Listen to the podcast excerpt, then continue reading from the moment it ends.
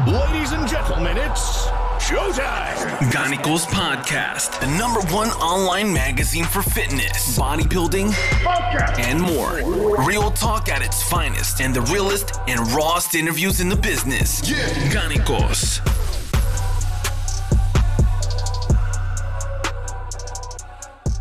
Läuft. Alles klar, dann sind wir jetzt live. Yes. Guten Abend, meine Lieben. Ich begrüße euch zu einer neuen Episode des Garnicus Podcasts. Heute am Dienstag, den 30. Juni 2020. Wieder einmal mit einer der teaminternen Ausgaben, für die ich selbstverständlich und wie sollte es auch anders sein, Marcel willkommen heiße. Guten Abend, Marcel. Salut. So, einleitende Worte würde ich sagen, gibt es heute gar nicht unbedingt. Wir beginnen mit einem aktuellen Thema, das schon oft aktuelles Thema war in letzter Zeit. Ich muss ja sagen, ich wäre gern mal Mäuschen, so um zu sehen, wie so eine politische Debatte auf Bundes- oder Länderebene abläuft. Jetzt gibt es ja in Bayern und seit ein paar Tagen auch bei euch in Berlin eine Maskenpflicht in den Fitnessstudios. Yes. Sprich, man darf das Ding nur dann abziehen, wenn man gerade keinen Satz absolviert. Genau. Was ist deine Meinung dazu? Ich bin ja nicht in Berlin, aber man setzt ja irgendwie jetzt so mittlerweile voraus, dass äh, irgendwie die Regelungen so ein bisschen Sinn ergeben. Aber bei euch hat sich ja die Lage auch nicht drastisch verschärft. Was, was sagst du jetzt dazu? Also, ich halte von dieser Regel natürlich überhaupt nichts. Ich denke auch, dass es nicht im Sinne von Corona tatsächlich ist, denn so eine Regel, die sollte ja dafür sorgen, dass der Hygienestandard erhöht wird. Denn das ist ja das, was die Ausbreitung eines Viruses ähm, im Zaun hält, nämlich wenn der Hygienestandard hoch ist. Und wenn jetzt Menschen eine versiffte, verschwitzte Maske tragen, da wird reingespeichelt, wenn man das ja außer bei der Übungsausführung tragen muss, ähm, glaube ich jetzt nicht, dass dadurch der Hygienestandard angehoben wird und dementsprechend das irgendwie besser ist und dieser Virus sich weniger verbreitet. Natürlich ist mir jetzt schon auch klar, wer sonst irgendwie beim Niesen nicht die Hand oder in den Ellenbogen niest etc., das ist besser, wenn das in eine Maske reingeht, ja. Ähm, allerdings bin ich jetzt auch nicht so ein Fan davon, immer von so einer kollektiven Blödheit auszugehen und zu sagen, alle Menschen husten und niesen wild in der Gegend herum im Gym und wir brauchen da eine Maske. Also es ist so eine Regel, die absolut fern ist von der Realität, weil man muss natürlich auch dazu sagen, die Regel gilt jetzt so seit ähm, seit 26., vier- 27. glaube ich. Ja. also seit vier Tagen ungefähr. Und ich war jetzt auch schon einige Male im Gym und natürlich ist es so, dass kaum einer die Maske trägt, sondern die meisten haben das eben am Kinn hängen und äh, ja, schwitzen die Maske eben voll. So. Und Ja. man kann sich jetzt ja auch denken, die meisten werden das so machen, die, das Training ist vorbei, dann packen sie ihre Maske wieder in die Sporttasche und beim nächsten Training wird die wieder ausgepackt. Und das ist halt dann kein hoher Hygienestandard. Natürlich in der perfekten Welt hat man immer eine neue, frisch gewaschene Maske, aber wir wissen alle, also selbst die Einwegmasken, die werden ja überall getragen bis zum geht nicht mehr.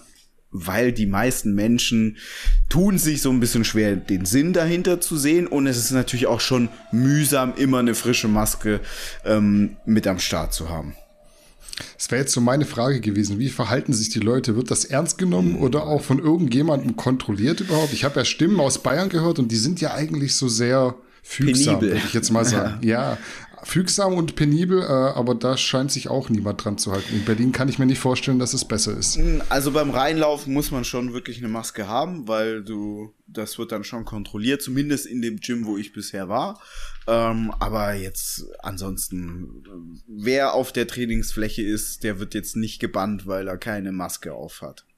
Man hat jetzt quasi den Geräteabstand, glaube ich, reduziert und Genau. gleichzeitig die Maskenpflicht intensiviert, würde ich jetzt mal sagen. Also eigentlich hat man gelockert und verschärft zugleich, wobei Ja. mir jetzt irgendwie mehr Negatives als Positives so anhaften bleibt. Im Kopf hätte man sich das nicht eigentlich schenken können und sollen.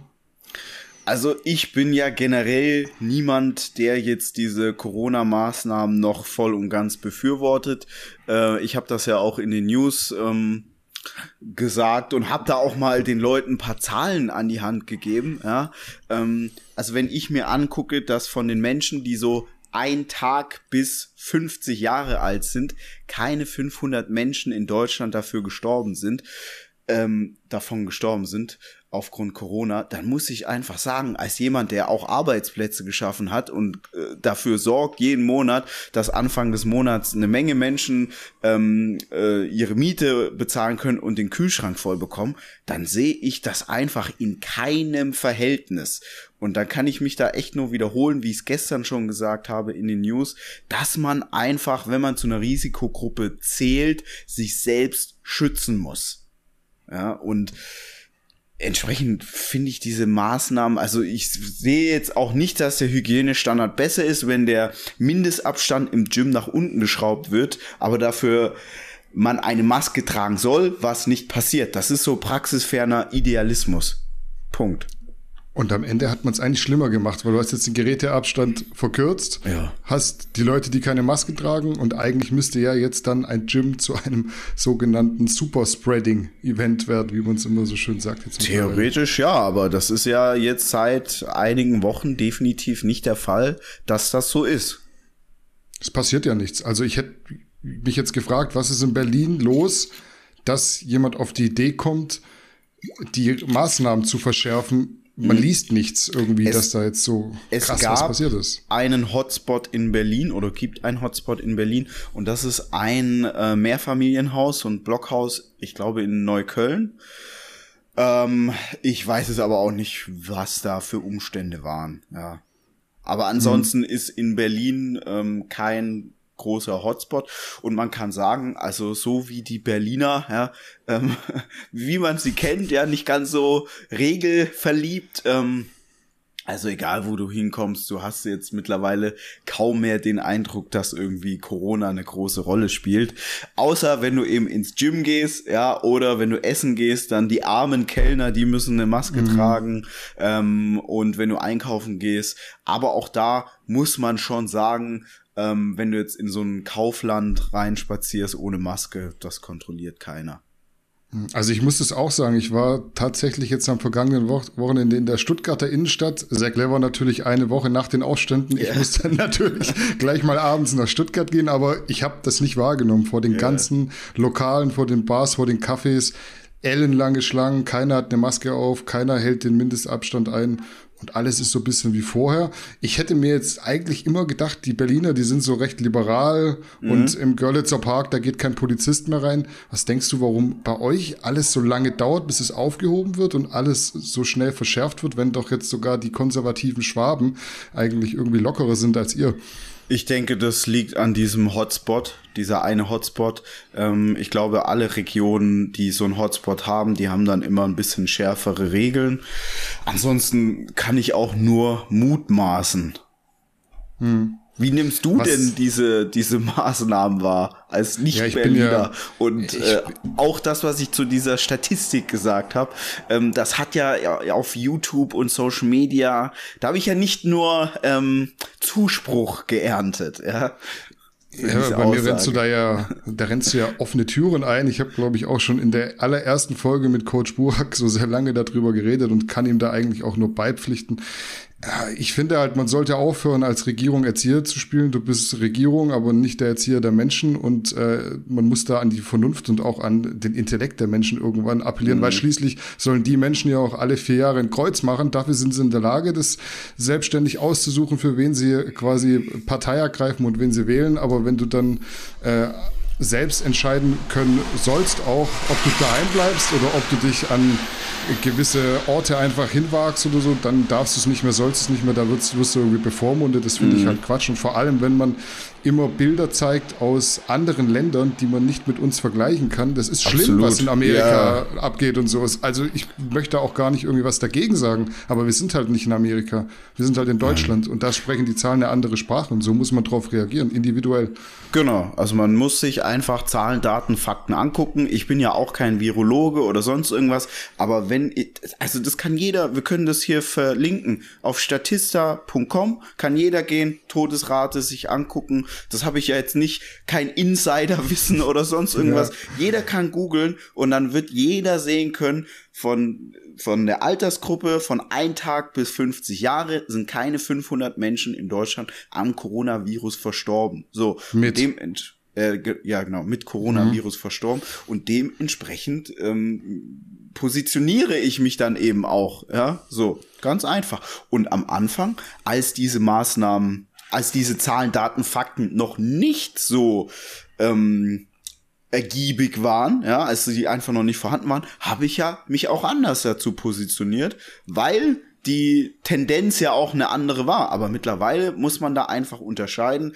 Und man sagt ja auch, wenn man sich weltweit die Zahlen, Daten, Fakten anguckt, äh, Corona ist so ein bisschen das Virus der Armen, weil mhm. ähm, eben in den meisten Ländern schon eher arme Menschen daran sterben, die dann eben eine äh, entsprechende ähm, Gesundheits- oder Krankheitshistorie hinter sich haben, was wir jetzt in westeuropäischen Ländern meistens so nicht haben. Also es ist so, man sieht auch ganz deutlich in den USA, dass meistens ähm, Hispanics, Schwarz, ich glaube 60 Prozent der Corona-Toten, ich oder ich will jetzt keine Zahlen sagen, so, hm. weil ich habe das jetzt vor drei Tagen gelesen und dann weiß ich jetzt auch nicht jede Zahl auswendig und dann hängt sich daran wieder eine auf. Aber man kann deutlich erkennen, dass überwiegend Menschen sterben, die eher, also auch ethnisch gesehen, ja, ähm, zu den armen Minderheiten gehören und das ist in Brasilien genau dasselbe und das ist ehrlich gesagt in allen anderen leider so gesehen auch dasselbe. Ja, es mag Faktoren geben, die ich jetzt auch nicht wirklich benennen kann und will. Wie gesagt, weil ich gar kein Experte bin, aber ich bringe jetzt mal ein dummes Beispiel. Wenn jetzt in Amerika, in New York irgendwie eine Flutwelle kommt und die Stadt erreicht, dann machst du ja hier in Deutschland auch nicht irgendwas ähnliches, weil es in New York gerade schlimm ist. Also genau. es ist jetzt, natürlich gibt es das Virus gibt's überall auf der Welt, aber es yeah. muss Gründe geben, warum es bei uns nicht so schlimm ist. Und dann musst du eben anders drauf reagieren. Kannst nicht immer sagen, wir gucken mal ins andere Ende der Welt, was jetzt gerade wieder in China passiert und wann die zweite Welle bei uns kommt es wird so für mich immer noch bewusst irgendwie nach Argumenten gesucht, um irgendwas zu rechtfertigen, was nicht mehr zu rechtfertigen ist, einfach genau. um vielleicht auch das Gesicht zu wahren. Ja, also ich glaube, Corona zeigt da so ganz gut auf. Einmal ähm, wie Politik funktioniert, nämlich dass man einen Weg einschlägt und am Ende des Tages eben Gründe sucht, um zu bestätigen, dass das, was man mal entschieden hat, immer noch richtig ist, obwohl es nicht der Fall ist. Und da kommen wir jetzt auch ungefragt ja zu Attila Hildmann, weil dazu werde ich auch wirklich oft gefragt. Mhm. Und ich kann jetzt mal, also die Meinung in den letzten Wochen, Monaten zu diesem Corona-Thema zu Attila Hildmann, die hat sich natürlich auch bei mir gewandelt. Warum? So, wir gehen mal zurück. Der Attila Hildmann, der kam damals auf mich zu, hat gesagt, ey, er findet Gannikus cool, er findet mich cool, er sucht coole Werbepartner für seine Produkte, unter anderem Daisho. Dann hat er mir das alles gezeigt, was er da macht. Mit seinen, ähm, mit den Tigern in Indien, wo er mit Daisho die Ranger in Indien bezahlt hat, damit die praktisch die Tiger vor den Wilderern schützen, damit die nicht ausgerottet werden. Lauter solche Sachen. Dann hat er mir das gezeigt mit den Biobauern, die davor, ähm, ich glaube, die hatten Soja angebaut, also Monokulturen und haben dann ähm, Bio, Matcha, Matcha. etc. etc. Mhm. angebaut. Ähm, also da hat er wirklich Leute in Lohn, wie, wie sagt man, Lohn und Arbeit, Lohn und Brot Mhm. Ja, ja so. Ähm, ja. In solche Strukturen ihnen ermöglicht ähm, und eine ab, absolut hochwertige Produkte, also auch die anderen Produkte, sein Nutella etc. etc.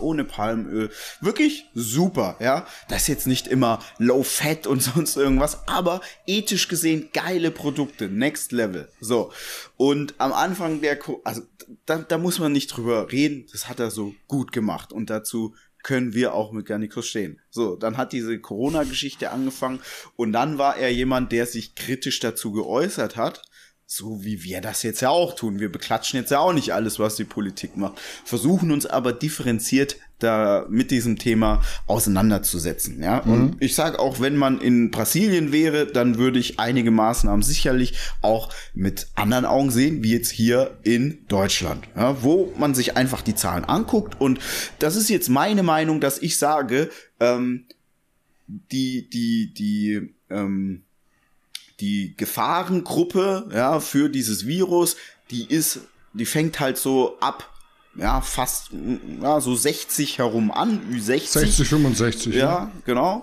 Und dann sage ich halt, hm, ich finde es dann ungünstig, wenn man eine ganze Wirtschaft gegen die Wand fährt, weil die Menschen, die praktisch für diese Risikogruppe arbeiten sollen, ja, die können ja jetzt nicht so in dem Umfang arbeiten, wie sie sollen, ja, damit mhm. die Menschen aus der Risikogruppe ja ein schönes, langes Leben haben. So, das ist dann meine Meinung. Ich beziehe mich da auf Zahlen, Daten, Fakten.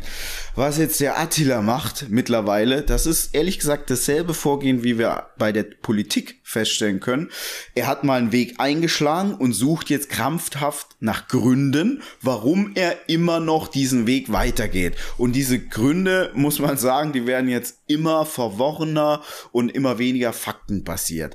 Also ich hatte letzte Woche auf seinem YouTube-Channel ein Video gesehen, da war als Thumbnail Angela Merkel, die war war so ähm, gefotoshoppt wie so ein Dämon mit so einem Nonnenkostüm. Hast du es auch hm. gesehen? Und ja, dann, ich hab's gesehen. Äh, was war der die der Titel irgendwie Angela Merkel ist vom Teufel besessen oder ähnliches. Und als Nachweis hat für ihn gezählt, dass sie letztes Jahr diese Zitteranfälle hatte. So, ich kann jetzt nicht beweisen, dass sie diese Zitteranfälle hatte aus, aufgrund von Krankheit. Ich kann jetzt aber auch nicht beweisen, dass sie die hatte, weil sie vom Teufel besessen ist. So, dieses Video ist mittlerweile unten, aber das sind natürlich dann so Aussagen, wo ich auch sage, boah, ey, das, das kannst du nicht bringen. Und wenn man da jetzt mal seinen Telegram-Chat und auch einige andere Videos anguckt, da muss man einfach sagen, ja, da hat er sich jetzt so komplett in Richtung verrannt, wo ich auch sage, da müssen wir uns von Gannikus von distanzieren. Nichtsdestotrotz, vor einem halben Jahr war das so ein normaler Typ, ja, ein normaler, straighter Typ, den man für das, was er gemacht hat, respektieren konnte. Hm, auch vor zwei Monaten noch. Also, ja, genau. Also es ja, hat sich sehr schnell gewandelt, muss man sagen.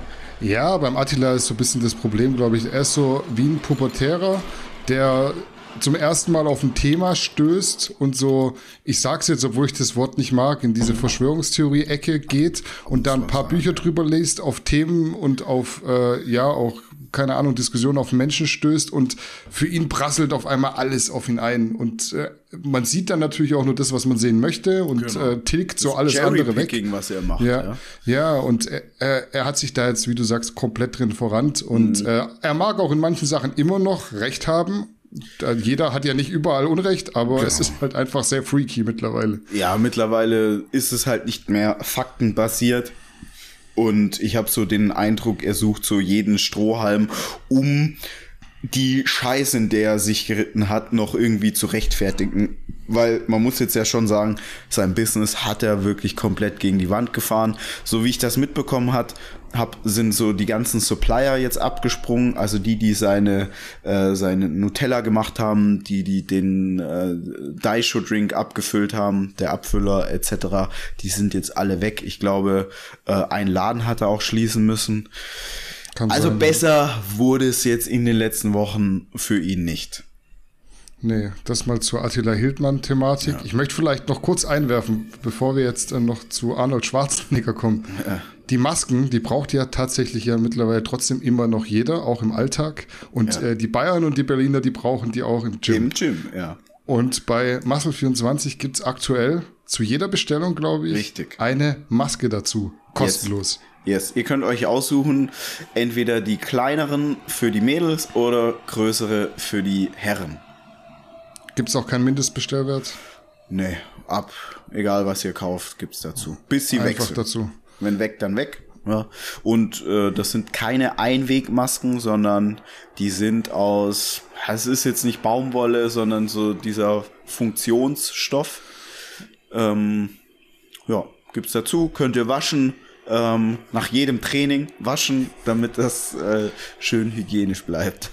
Mhm.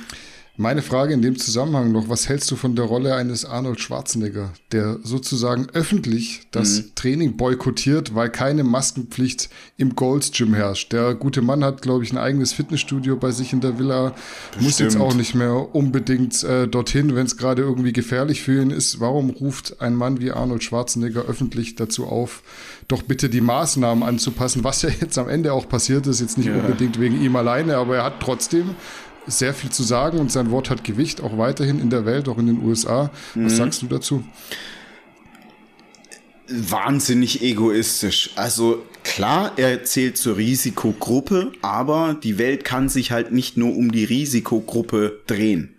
Und das ist das, was ich vorhin auch gesagt habe. Wenn man zur Risikogruppe gehört, dann muss man sich selber schützen.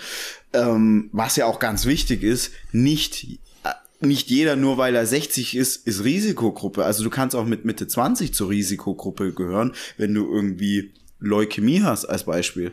Ja, dann gehörst du auch zur Risikogruppe. Oder wenn du äh, vor einem halben Jahr eine Lungenentzündung hattest, dann gehörst du auch zur Risikogruppe, auch wenn du erst 20 bist. So, mhm. aber muss jetzt deswegen die Welt sich aufhören zu drehen oder solltest du einfach mehr darauf achten, was du wo wie tust? So, und ich finde, da muss man schon auf sich selber achten.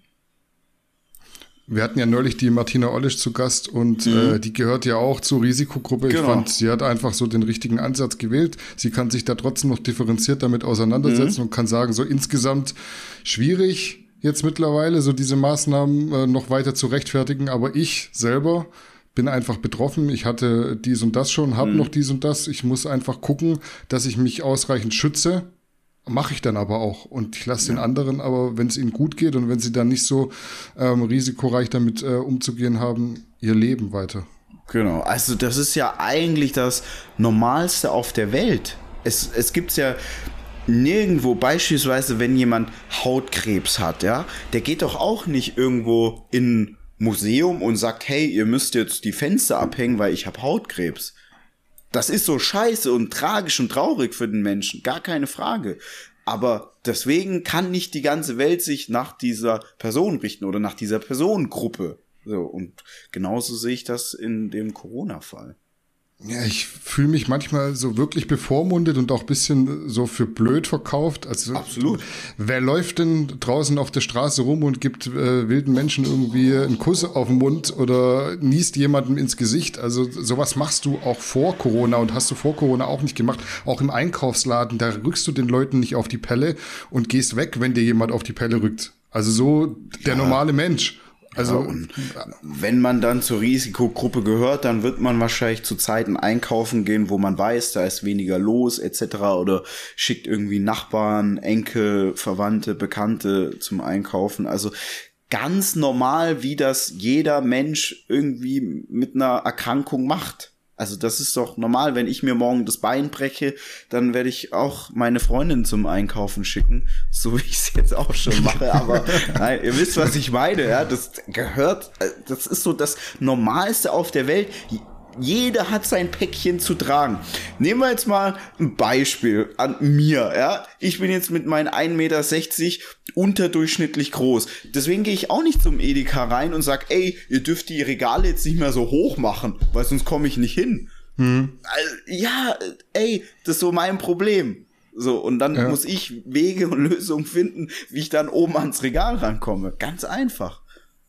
Ja, ist so, man fühlt sich einfach bevormundet, obwohl man sonst in ähnlichen Situationen ja auch nicht bevormundet wird.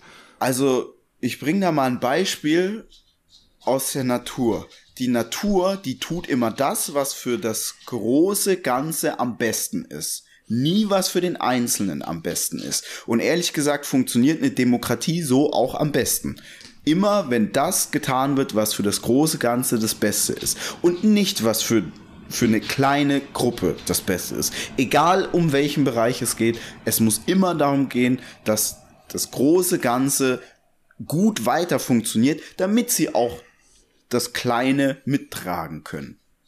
Hm. In Form von einem guten Gesundheitssystem, wo man dann den Menschen, die zur Risikogruppe beispielsweise gehören, gut helfen kann. Aber wenn das Gesundheitssystem zusammenbricht, weil der Staat äh, kein Geld mehr hat, dann ist der Risikogruppe ja auch nicht mehr nicht geholfen. Und man muss auch sagen, ja, jetzt gibt ganz viel Hilfe vom Staat, aber das Geld, das ist ja jetzt nicht irgendwie hergezaubert worden, sondern das sind Schulden, die gerade die jüngeren Menschen ja jahrelang abbezahlen werden.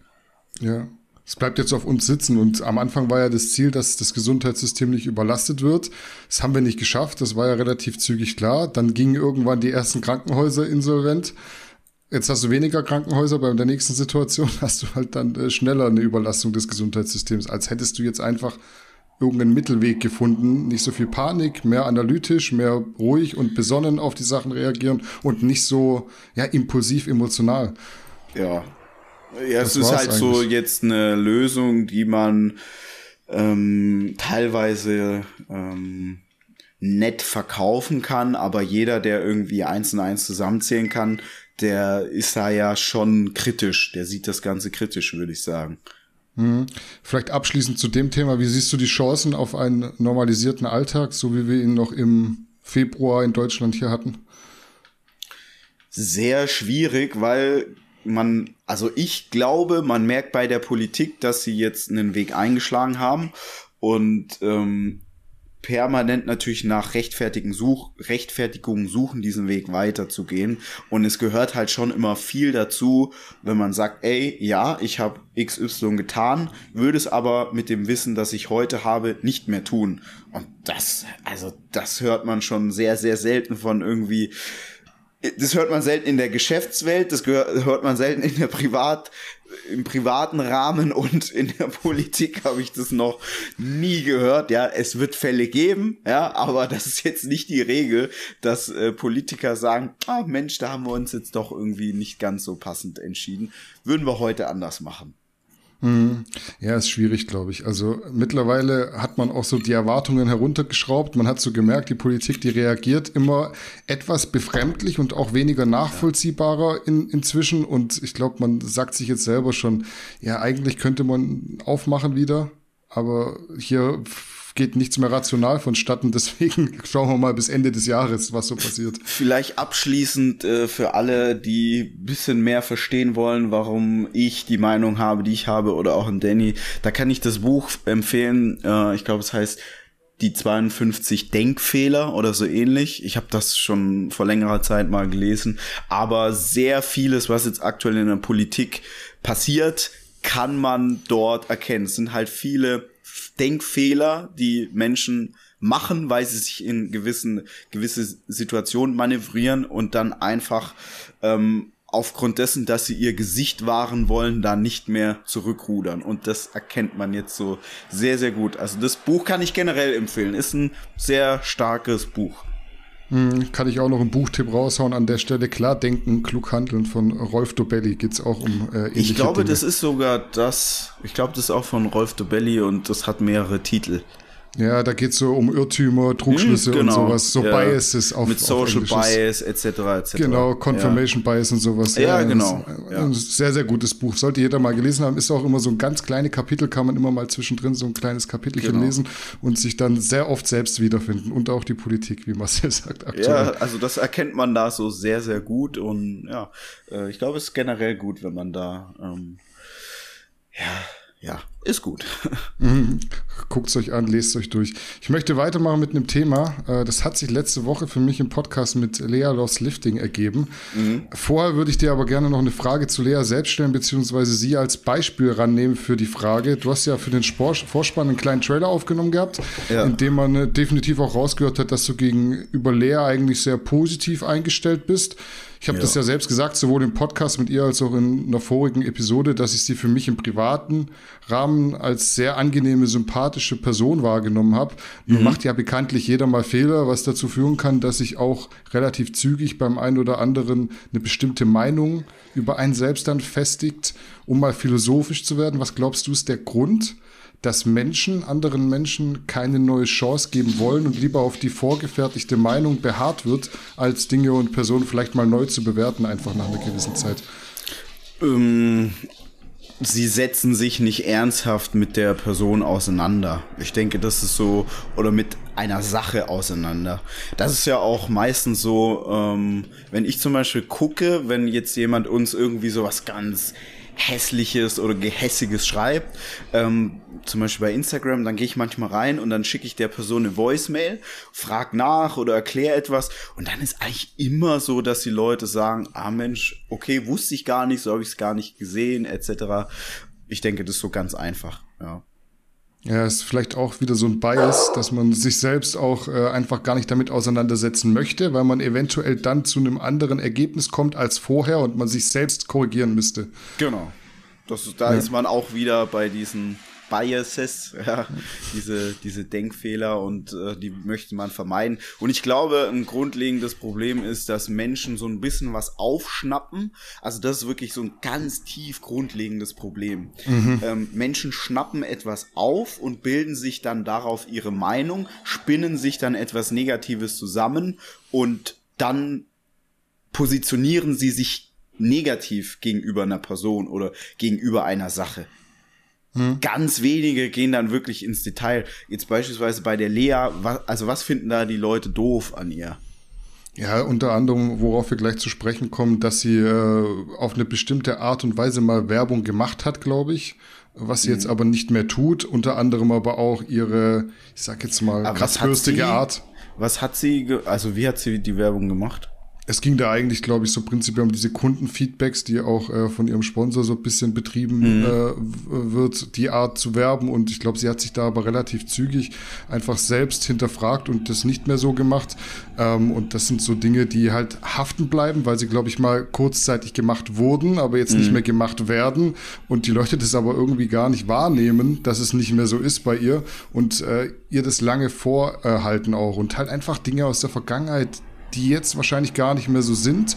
Ähm, aber halt gerne noch so aufgefasst werden, weil es so gut ins Bild passt, was man sich damals gemacht hat. Wie gesagt, ich kann wirklich bloß sagen, dass ich äh, da absolut nichts Negatives mehr sagen mhm. kann, auch wenn ich mir heute so ihre Stories angucke. Mir ist es schon auch aufgefallen. Ich habe das auch gesagt, dass ich sie früher so als sehr unsympathisch und von oben herab wahrgenommen habe. Mhm. Ähm, habt ja auch den, habe ihr den Tipp gegeben, mach doch mal mehr echte Lea und mhm. nicht so viel, nicht so viel Lea Lost Lifting, hat sie ja auch letztes Mal in der Folge gesagt, äh, ist sie auf jeden Fall auf dem Weg dorthin und äh, ich finde, weil ich so sehr, sehr viel Negativ-Feedback gelesen habe, wollte ich das nochmal so aufgreifen.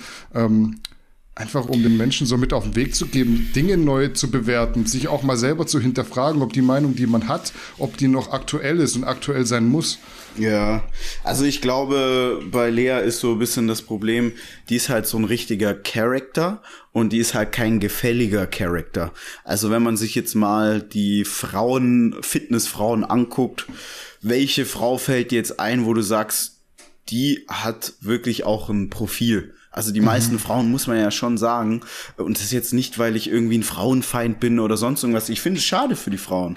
Äh, wo ist das Profil der Frauen? Eine Lea hat ein Profil. Ja, und wenn du ein Profil hast, dann bist du natürlich auch immer greifbarer und dann auch angreifbarer. Und ich glaube, das ist so bei ihr ähm, nicht ein Problem, sondern das ist einfach, das ist einfach so.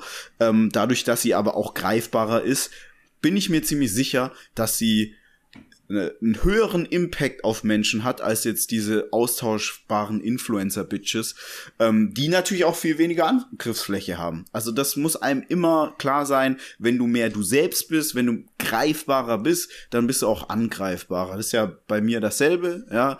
Ich bin hier so sehr straight, bin, versuche immer straight zu sein und versuche eigentlich immer noch straighter, noch straighter, noch straighter, noch mehr man selber zu sein. Dann ist man greifbarer, aber ist auch angreifbarer. Und zu dieser Kundenfeedback-Geschichte. Also, guck mal, wir machen das ja auch, dass wir teilweise Kundenfeedback nehmen und das reposten. So, ähm, das ist ja teilweise für Menschen hilfreich, weil sie dann ihre eigenen Schlüsse ziehen können auf ein Produkt. Ähm, jetzt kann man natürlich dann da auch irgendwas faken und sonst irgendwas etc. Ah, guck mal, wir leben doch alle alle, die jetzt so ein bisschen länger in diesem Fitness-Game dabei sind, ihr wisst doch, nirgendwo ist für immer Brüder sind nicht für immer Brüder, ja. So.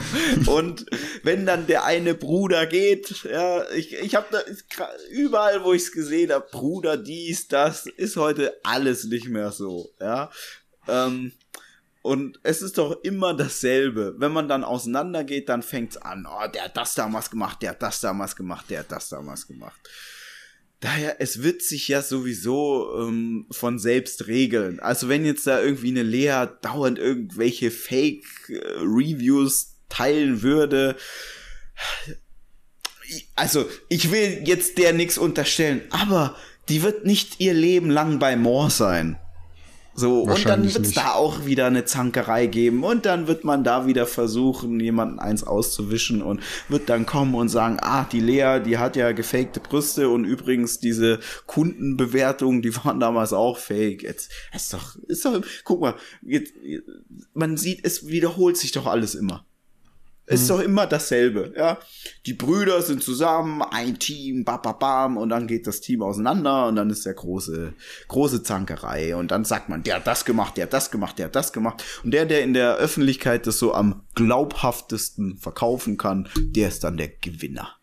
Ja, ich wollte noch eine Sache sagen, das habe ich auch öfter gelesen, dass Menschen oder Profile blockiert werden, so nach dem Motto, ich habe einfach nur ganz normal das und das gefragt und ja. bin blockiert worden. Also erstens mal glaube ich das nicht und Nein. zweitens, was ihr euch auch immer vor Augen führen müsst, ihr habt in dem Moment kein Heimspiel. Ihr seid äh, Auswärtsgegner äh, auf einem anderen Profil. Und wenn der euch nicht leiden kann und keinen Bock auf euch hat, dann ja. muss er euch nicht begründen, warum er euch blockiert. Machen wir auch. Wenn ihr euch daneben verhaltet, dann ja. werdet ihr blockiert. Auf also, YouTube, auf Instagram, überall. Da, da, da sind immer ganz viele so, wollen einen triggern im Livestream. Oh, Marcel, ihr habt mich da und da blockiert. Ja, du hast dich wie ein asoziales Arschloch verhalten. Hat unser Admin richtig gemacht.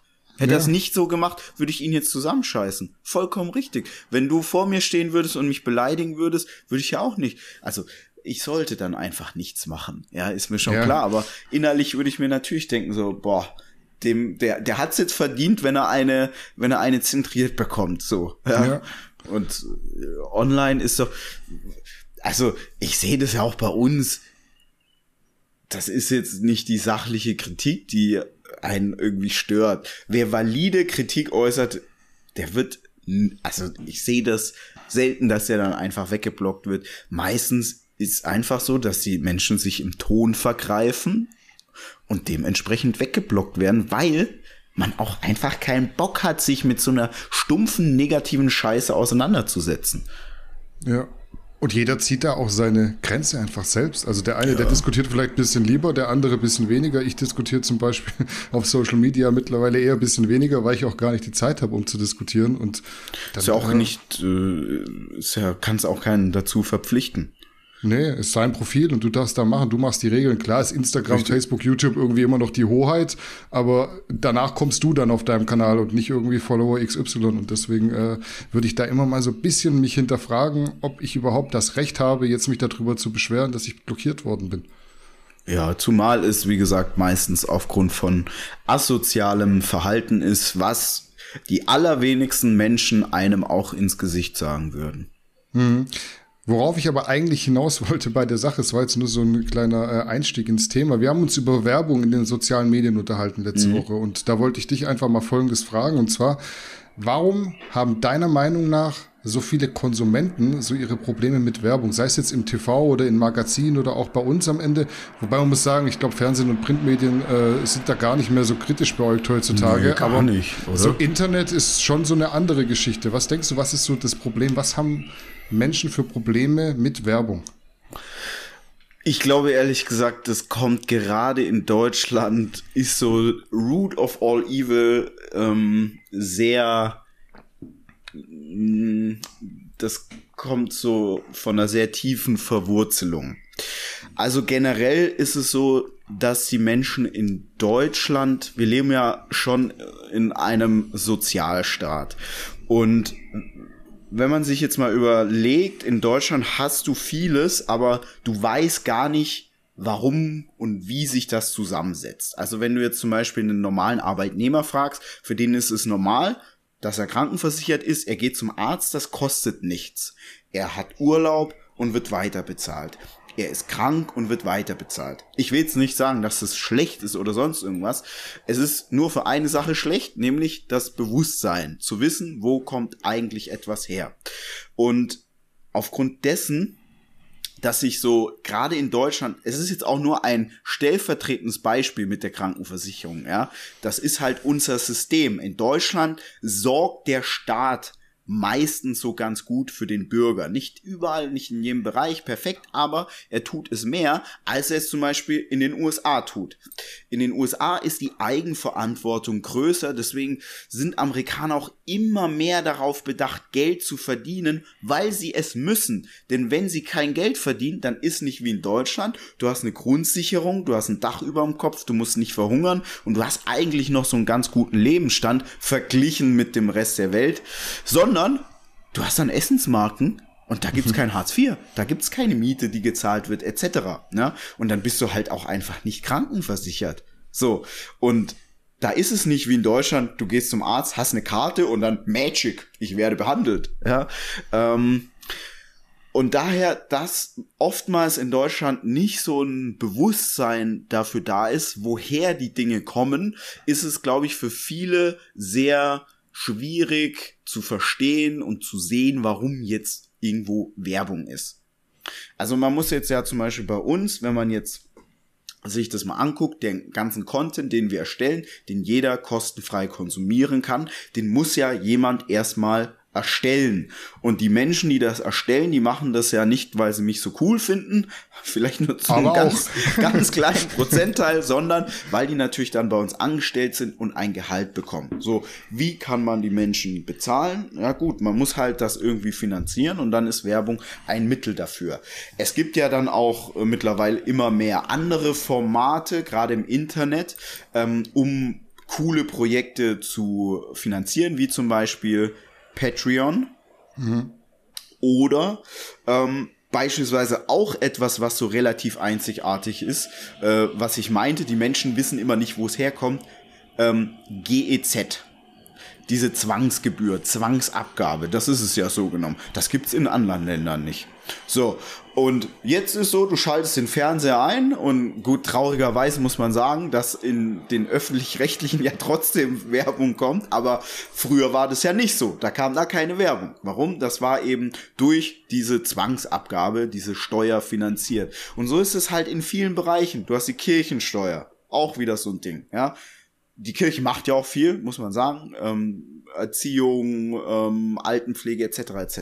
Ja. Ich sage auch nicht, dass das System schlecht ist. Ich sage nur, es führt halt dazu, dass den Menschen nicht immer so bewusst ist, woher etwas kommt. So und wenn man das jetzt ganz, das Ganze jetzt auf zum Beispiel Influencer ähm, runterbricht, da ist jetzt natürlich schon so, dass dann äh, da noch mal eine andere Komponente mit dazukommt, ähm, nämlich dass Influencer ein Leben vorleben, das für den normalen Menschen nicht realistisch ist. Also selbst für uns bei Garnicus, wo wir, also wir verdienen ja mit Fitness unser Geld. Für uns hat ein Influencer-Leben nichts mit der Realität zu tun. Wir haben ja, wir sind ein Remote-Team, ja, das heißt, jeder kann arbeiten, wo er will, aber trotzdem haben wir noch eine gewisse Struktur. Danny, du kannst bestätigen, bei uns pennt jetzt keiner bis 13 Uhr und fängt dann irgendwie an zu arbeiten, sondern es ist so alles mit sehr, sehr viel Eigenverantwortung. Bei uns gibt es sicherlich weniger Regeln als jetzt bei einem DAX-Konzern, aber nichtsdestotrotz alles noch in so einem gewissen Rahmen, der nichts mit irgendeinem Influencer-Lifestyle zu tun hat. Und dann ist es natürlich so, wenn man einen Lebensstil sieht, der ja auch absolut gefaked ist bis zum geht nicht mehr, ja, ähm, der dann aber etwas hochhält, was halt für den normalen Menschen, der arbeiten geht, ähm, überhaupt nichts mit zu tun hat. Und dann sieht das natürlich für den Menschen so aus, ey, der hält nur irgendwas in die Kamera, bekommt dafür Geld und ich, dummes Arschloch, gehe 40 Stunden Woche, 40 Stunden die Woche arbeiten. Da kann ich schon absolut verstehen, dass Menschen dagegen äh, gewisse ähm, Abneigung entwickeln. Ich muss dann aber auch dazu sagen, wenn Leute bei uns irgendwas kritisieren wegen Werbung und Kommerz und sonst irgendwas. Ey, was?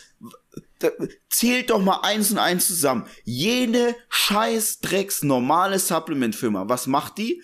Die nimmt dein Geld und gibt es dann irgendwelchen Influencern. Was machen wir? Wir sind eigentlich die Vollmongos, weil wir stellen Mitarbeiter ein, hochqualifizierte Menschen, die Know-how haben. Das, was ein Danny, ein Simon, Diana etc., was diese Leute können, das können andere da gibt's keine Fußballmannschaft an Menschen, die das können, ja? Die stellen wir an, damit die coole Sachen machen, die euch klüger machen oder unterhalten. Das machen wir mit dem Geld. Und dann kommen Leute und beschweren sich bei uns. Aber dass jetzt Supplement-Firma XY dein Geld nimmt, das einem Influencer in die Hand, äh, in, in, den Rachen wirft oder auf der FIBO sich alle äh, Ego getrieben übertrumpfen mit ihren, mit ihren doppelstöckigen FIBO-Ständen, die 200.000, 300.000 Euro kosten, die sie mit eurem Geld finanzieren, das ist dann so egal. Und da muss ich dann auch schon Leute sagen, ey, ja, die meisten Influencer finde ich auch sind Mongos, ja, gar keine Frage. Und das sind für mich dann oftmals auch nur wandelnde Litfass, Litfaßsäulen. Aber dann müsste auch mal so generell dieses ganze System etwas kritischer hinterfragen. Jetzt hast du einen großen Ausschweifer gemacht in der Richtung, in die wir nachher eigentlich noch kommen wollten. Das wäre eine super Überleitung gewesen, wenn wir hier schon fertig wären. Sind wir aber nicht. Ich wollte ja. dich äh, in dem Sinne fragen, was unterscheidet für dich gute von schlechter Werbung? Jetzt hast du ja schon gesagt, so ein plumper Influencer, der irgendwie eine Rasierklinge äh, in die Kamera hält, das ist jetzt nicht ganz so cool. Ähm, aber was würdest du für dich sagen, ist gut gemachte Werbung und was ist eher primitiv und schlecht? Also wenn man faktisch äh, belegen kann, warum man das tut, was man tut oder warum man das gut findet, was man gut findet, dann ist es schon mal eigentlich gute Werbung. Also nehmen wir jetzt mal eine Lea Loves Lifting, ähm, die begründet ja sehr, sehr oft mit Fakten, warum sie etwas tut, wie sie es tut, ähm, dann ist schon mal gut. Und wenn man auch ähm, manns genug ist, die negativen Aspekte anzusprechen. Nehmen wir jetzt mal unseren Galenikus, da kann ich sagen, das Ding, das ballert wie Sau für einen EU-Booster, in dem nichts Verbotenes drin ist. Ähm, aber der Preis dafür ist, dass was beispielsweise die Pumpwirkung angeht, ist das sicherlich nicht die Maxime. Das kann man noch noch besser machen. Ja, man muss es aber auch sagen, dann hat das Ding nicht 24 Gramm pro Portion, sondern 34. Da muss man auch wieder sagen, wer hat Bock 50 Euro für einen Booster zu zahlen, damit mhm. das Ganze finanziert werden kann, etc. etc. Da muss man irgendwo einfach so eine, so ein, so ein äh, ja, so ein Schlussstrich ziehen. Ähm, und ich denke, ganz wichtig ist so Authentizität. Und in Authentizität, da zählen einfach super viele Dinge rein. Aber wenn wir jetzt so diesen klassischen Influencer nehmen, der so einmal im Jahr einen neuen Sponsor hat, da muss man ja schon sagen, wie authentisch ist das denn?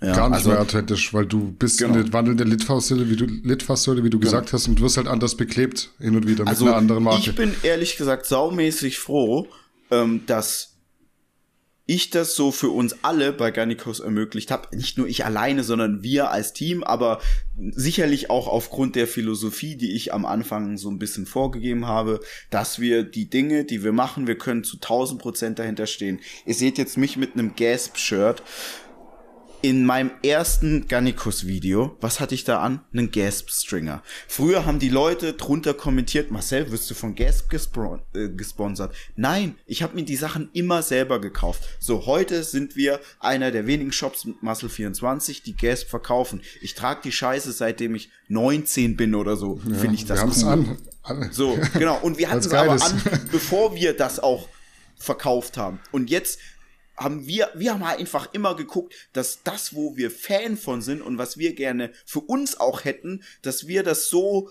ähm, gestalten, dass wir was Cooles machen und echt machen, auch mit, mit, mit unseren Subs, ja, mit dem Way. Wie haben wir das Way gemacht? Wir haben gesagt, ey, ja klar, Way ist ein Stück Way, aber man kann es noch geiler machen. Wir wollen es kräftig vom Aroma haben. Wir wollen es super cremig haben. Wir wollen es so haben, dass es im Porridge gut ist. Warum? Weil wir jeden Morgen Porridge fressen, so. Und das nicht erst seitdem wir ein eigenes Way haben, sondern seit 15 Jahren, ja.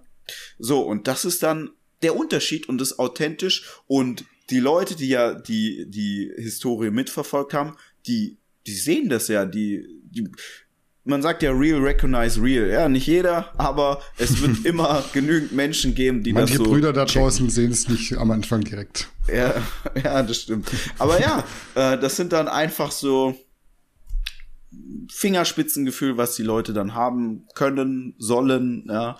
Äh, ich finde ehrlich gesagt, wenn ich so angucke, wer wie erfolgreich ist, ich will es aber auch gar nicht irgendwie verbittert oder so klingt, dann denke ich mir manchmal schon, wow, ey, so eine gestellte Scheiße ist so erfolgreich. Wow, okay.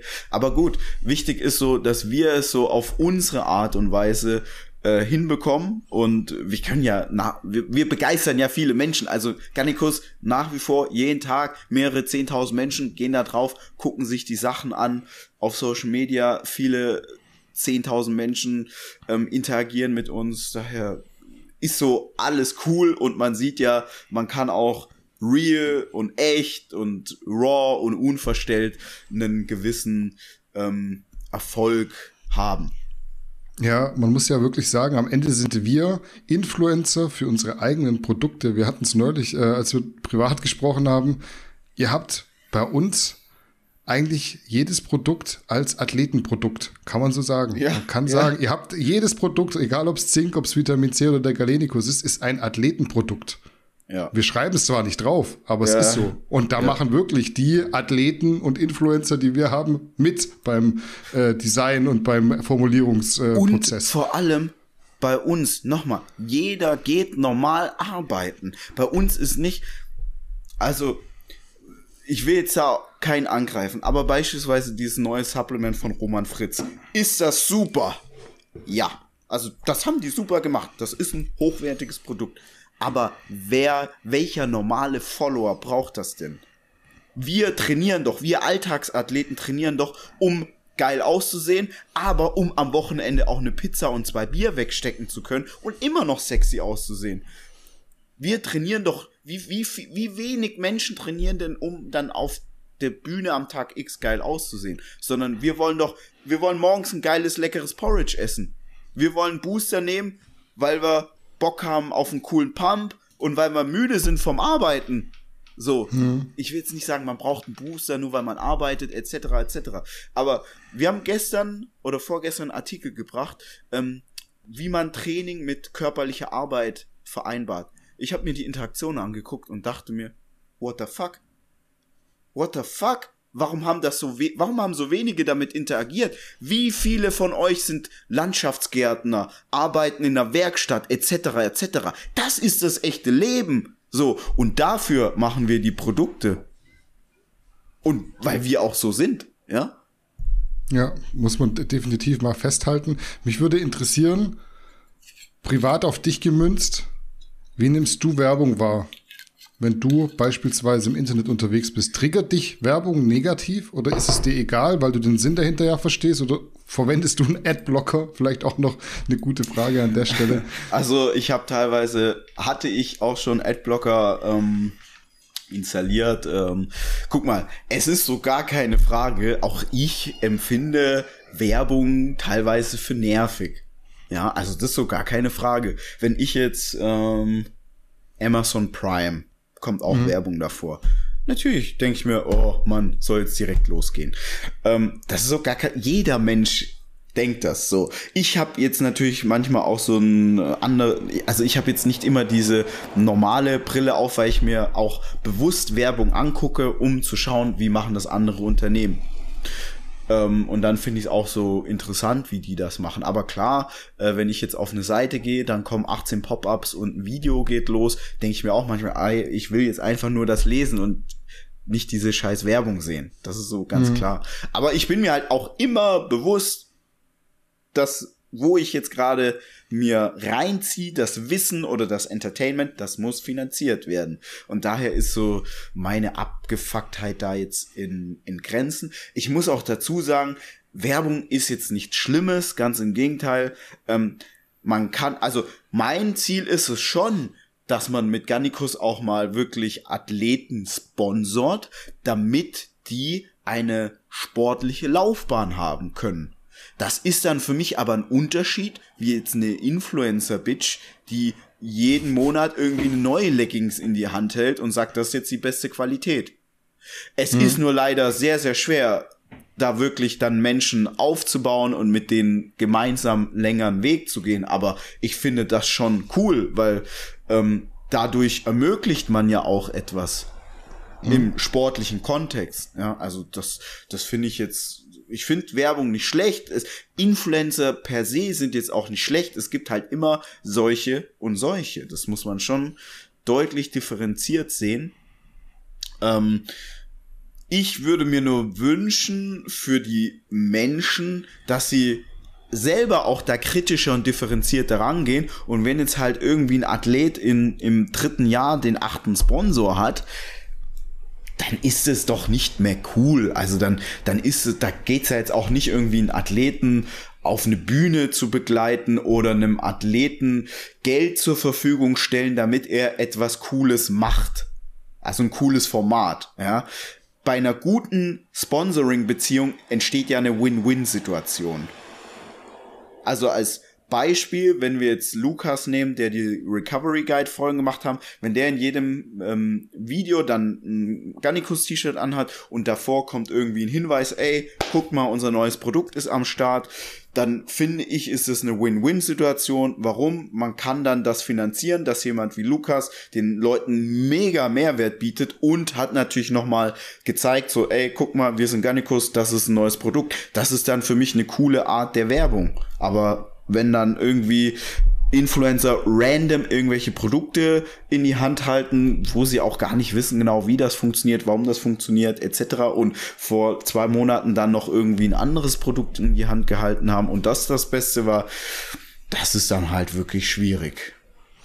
Vielleicht kannst du zum Ende dieses Themas mal aufklären, was man bei Werbung oder auch Produktbeschreibungen, was ja auch irgendwo Werbung ist, alles nicht darf und was passieren kann, wenn man sich nicht dran hält. Ich werfe mal das Stichwort Health Claims in den Raum zum Beispiel.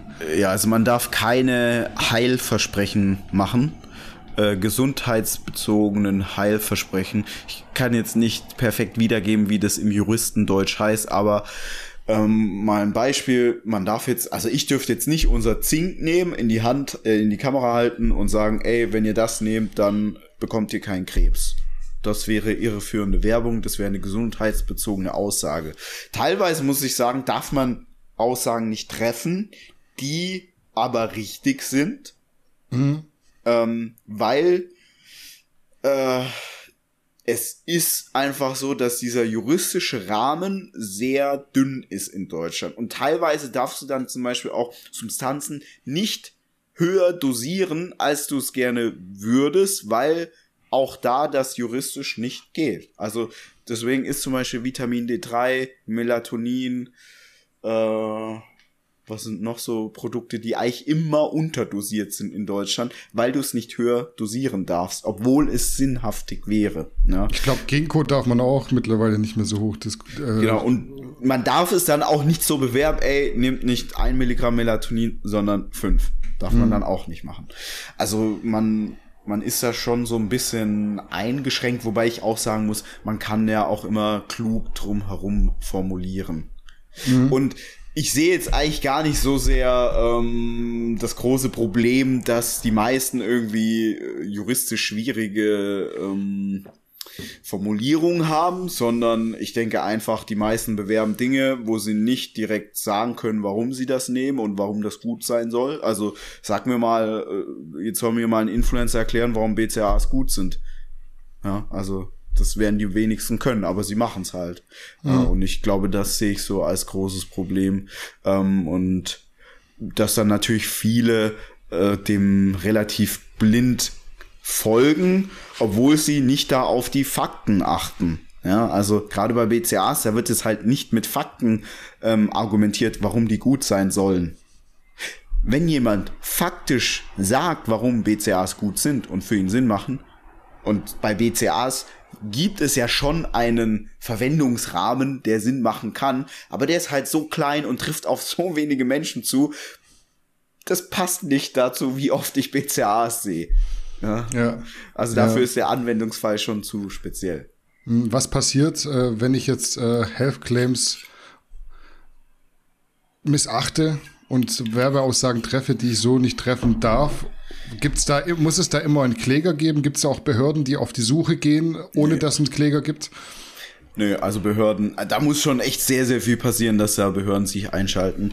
In der Regel ähm, ist es eigentlich so, dass der Markt das noch so am besten reguliert, sprich irgendein Konkurrent sieht, ah, guck mal, der behauptet etwas, das er nicht behaupten darf und schickt dann eine Abmahnung mit einer Unterlassungserklärung und bei einer Unterlassungserklärung, wenn man die unterschreibt, ist es so, dass man dann die Aussage, die man getätigt hat, nicht nochmal tätigen darf. Ansonsten kostet es richtig viel Geld, also 10, 15.000 Euro als Beispiel. Die Abmahnung selbst kostet aber noch nichts. Doch, die kostet dann auch, äh, weil man muss dann den gegnerischen Anwalt bezahlen und meistens nimmt man sich auch selber einen Anwalt, damit man eine abgewandelte Unterlassungserklärung maximal unterschreibt und es kostet dann halt auch Geld. Also man kann eigentlich immer so bei einer Abmahnung mit einem Tausender schon rechnen. Okay. Ja. Ja, ist ja auch mal interessant zu hören für die Leute, dass man nicht alles darf, dass es auch Leute ja. gibt, die dann mal einen auf die Finger klopfen, wenn man was macht, was man nicht darf und dass es auch immer Geld kostet. Ja, also gerade als Influencer, sagen wir jetzt mal, du bist Influencer und machst damit irgendwie 2.000, 3.000 Euro im Monat, wenn du dann 1.000 Euro mal für eine Abmahnung kassierst, das also bezahlen muss, das tut dann schon weh. Mhm. Ja. Wir bekomme jetzt den Switch zu dem Thema, was du schon eingeleitet hast. Äh, und damit äh, läute ich den letzten regulären Blog für heute ein. Ja. Ähm, ein Thema, das tagtäglich im Internet eigentlich stattfindet, aber irgendwie, glaube ich, gar nicht mehr so bewusst wahrgenommen wird. Wir taufen es das Propagieren von Verhaltensweisen, die für einen Durchschnittsmenschen nicht tauglich sind. Du sagst immer gerne, man spielt nicht dasselbe Spiel wie mhm. ganz viele Influencer. Was denkst du ist der Grund, dass sowohl Bodybuilder als auch Influencer ihren Followern in aller Regelmäßigkeit, sei es jetzt absichtlich oder nicht, Dinge an die Hand geben, die so in einem normalen Alltag einfach nicht umsetzbar sind. Also ich glaube ehrlich gesagt, dass schon mal die meisten Influencer und auch Profis wahrscheinlich echt mh, hm, ich will jetzt nicht beleidigend werden, aber ich denke, sie sind nicht so empathisch und können sich nicht so gut in, in andere Menschen hineinversetzen, dass sie ähm, kapieren, Mensch, das, was ich jetzt so mache, das kann ja jetzt nicht jeder so machen. Also beispielsweise, wenn es da jetzt Athleten gibt, die so gute Sponsoring-Verträge haben ähm, und vielleicht auch sogar Profi sind oder Profi werden wollen und gute Sponsoring-Verträge haben, weil der Sponsor darauf baut, dass der mal Profi wird und dann natürlich ganz viel Reichweite bekommt, ganz viel Impact hat, ganz toll bejubelt wird von den Massen, ähm, dann ist das so, dass praktisch diese Athleten davon leben, ihren sportlichen Lifestyle ähm, auf Social Media darzustellen. Und solche Athleten, die haben dann einen Alltag, der hat nichts mit dem von einem normalen Menschen zu tun, weil ein normaler Mensch, der muss meistens morgens aufstehen, der hat eine gewisse Zeit, wo er dann eine Arbeit verrichten muss, der hat eine Pausenzeit, ähm, der hat da schon so ganz klar abgesteckten Rahmen, wann er sich und, und auch wie er sich dem ganzen Fitness-Thema widmen kann. Das ist schon mal der eine große Unterschied. Und dann muss man einfach auch noch mal sagen, dass es, dass ja jeder Mensch eine gewisse Kapazität hat, was den Willensmuskel angeht. Und da ist es jetzt dann einfach so, wenn du eine anspruchsvolle Arbeit hast, dann ist es für dich schwieriger, eine gewisse Disziplin an den Tag zu legen, als jemand, der sich nur darauf konzentrieren kann. Das ist einfach so. Das ist so, das kann man auch nicht umgehen. Ja, also man hat eine gewisse kognitive Leistungsfähigkeit und die kannst du jetzt aber nicht irgendwie dauerhaft extrem hochhalten in allen Bereichen. Das geht nicht. Deswegen seht ihr auch ganz, ganz selten Menschen, die in 20 Bereichen extrem gut sind. Weil selbst wenn du hart körperlich arbeitest, erfordert es eine gewisse kognitive Arbeit von dir. Und das kann jeder ganz einfach überprüfen. Jeder soll mal laufen und sprechen. Und wenn er dann schon anfängt, schnell zu gehen, dann muss er seinem Körper schon sagen, schnell gehen.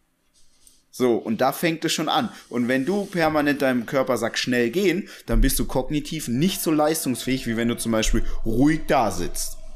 So.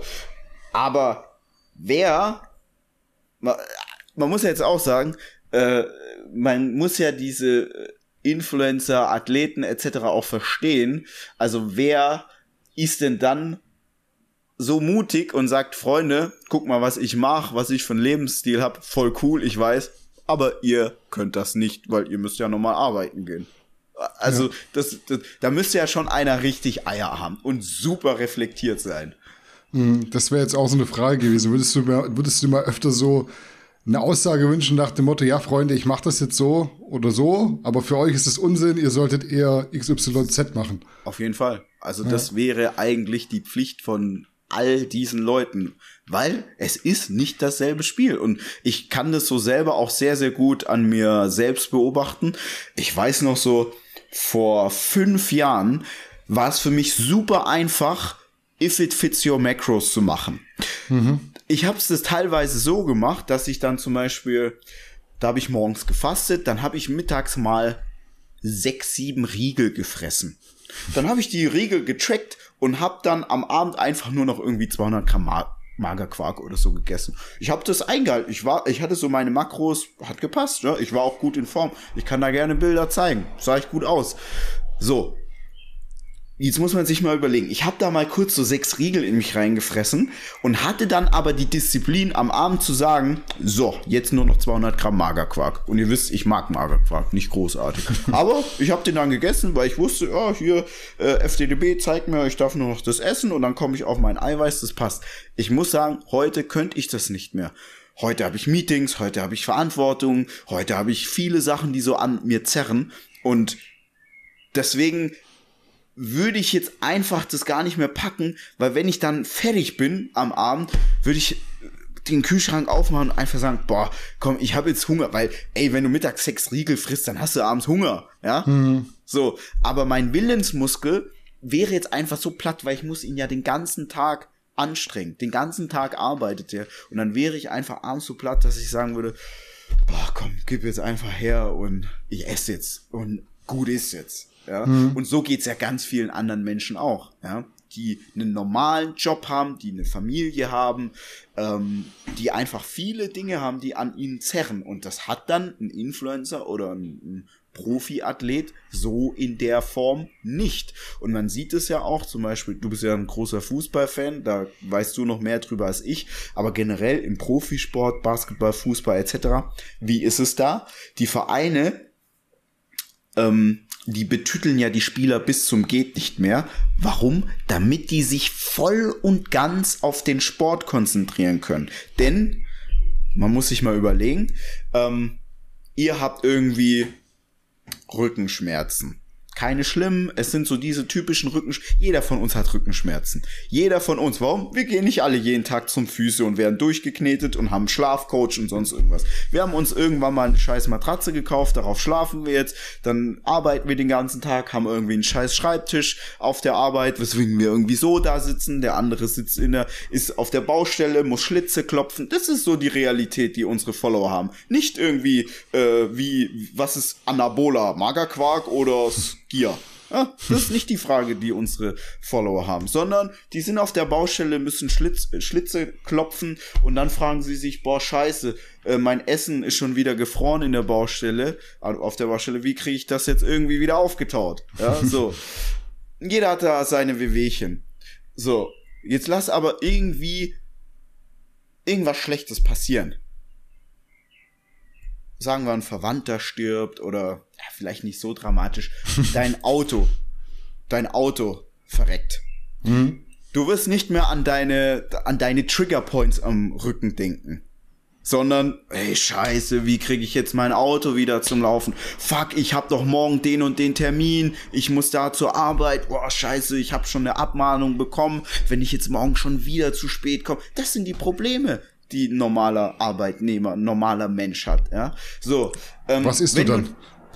ja, da ist jetzt, was du frisst, echt dein kleinstes Problem. Ja, muss man sagen. So, und dann ist auch der Triggerpoint da hinten am Rücken echt dein, den spürst du dann nicht mehr.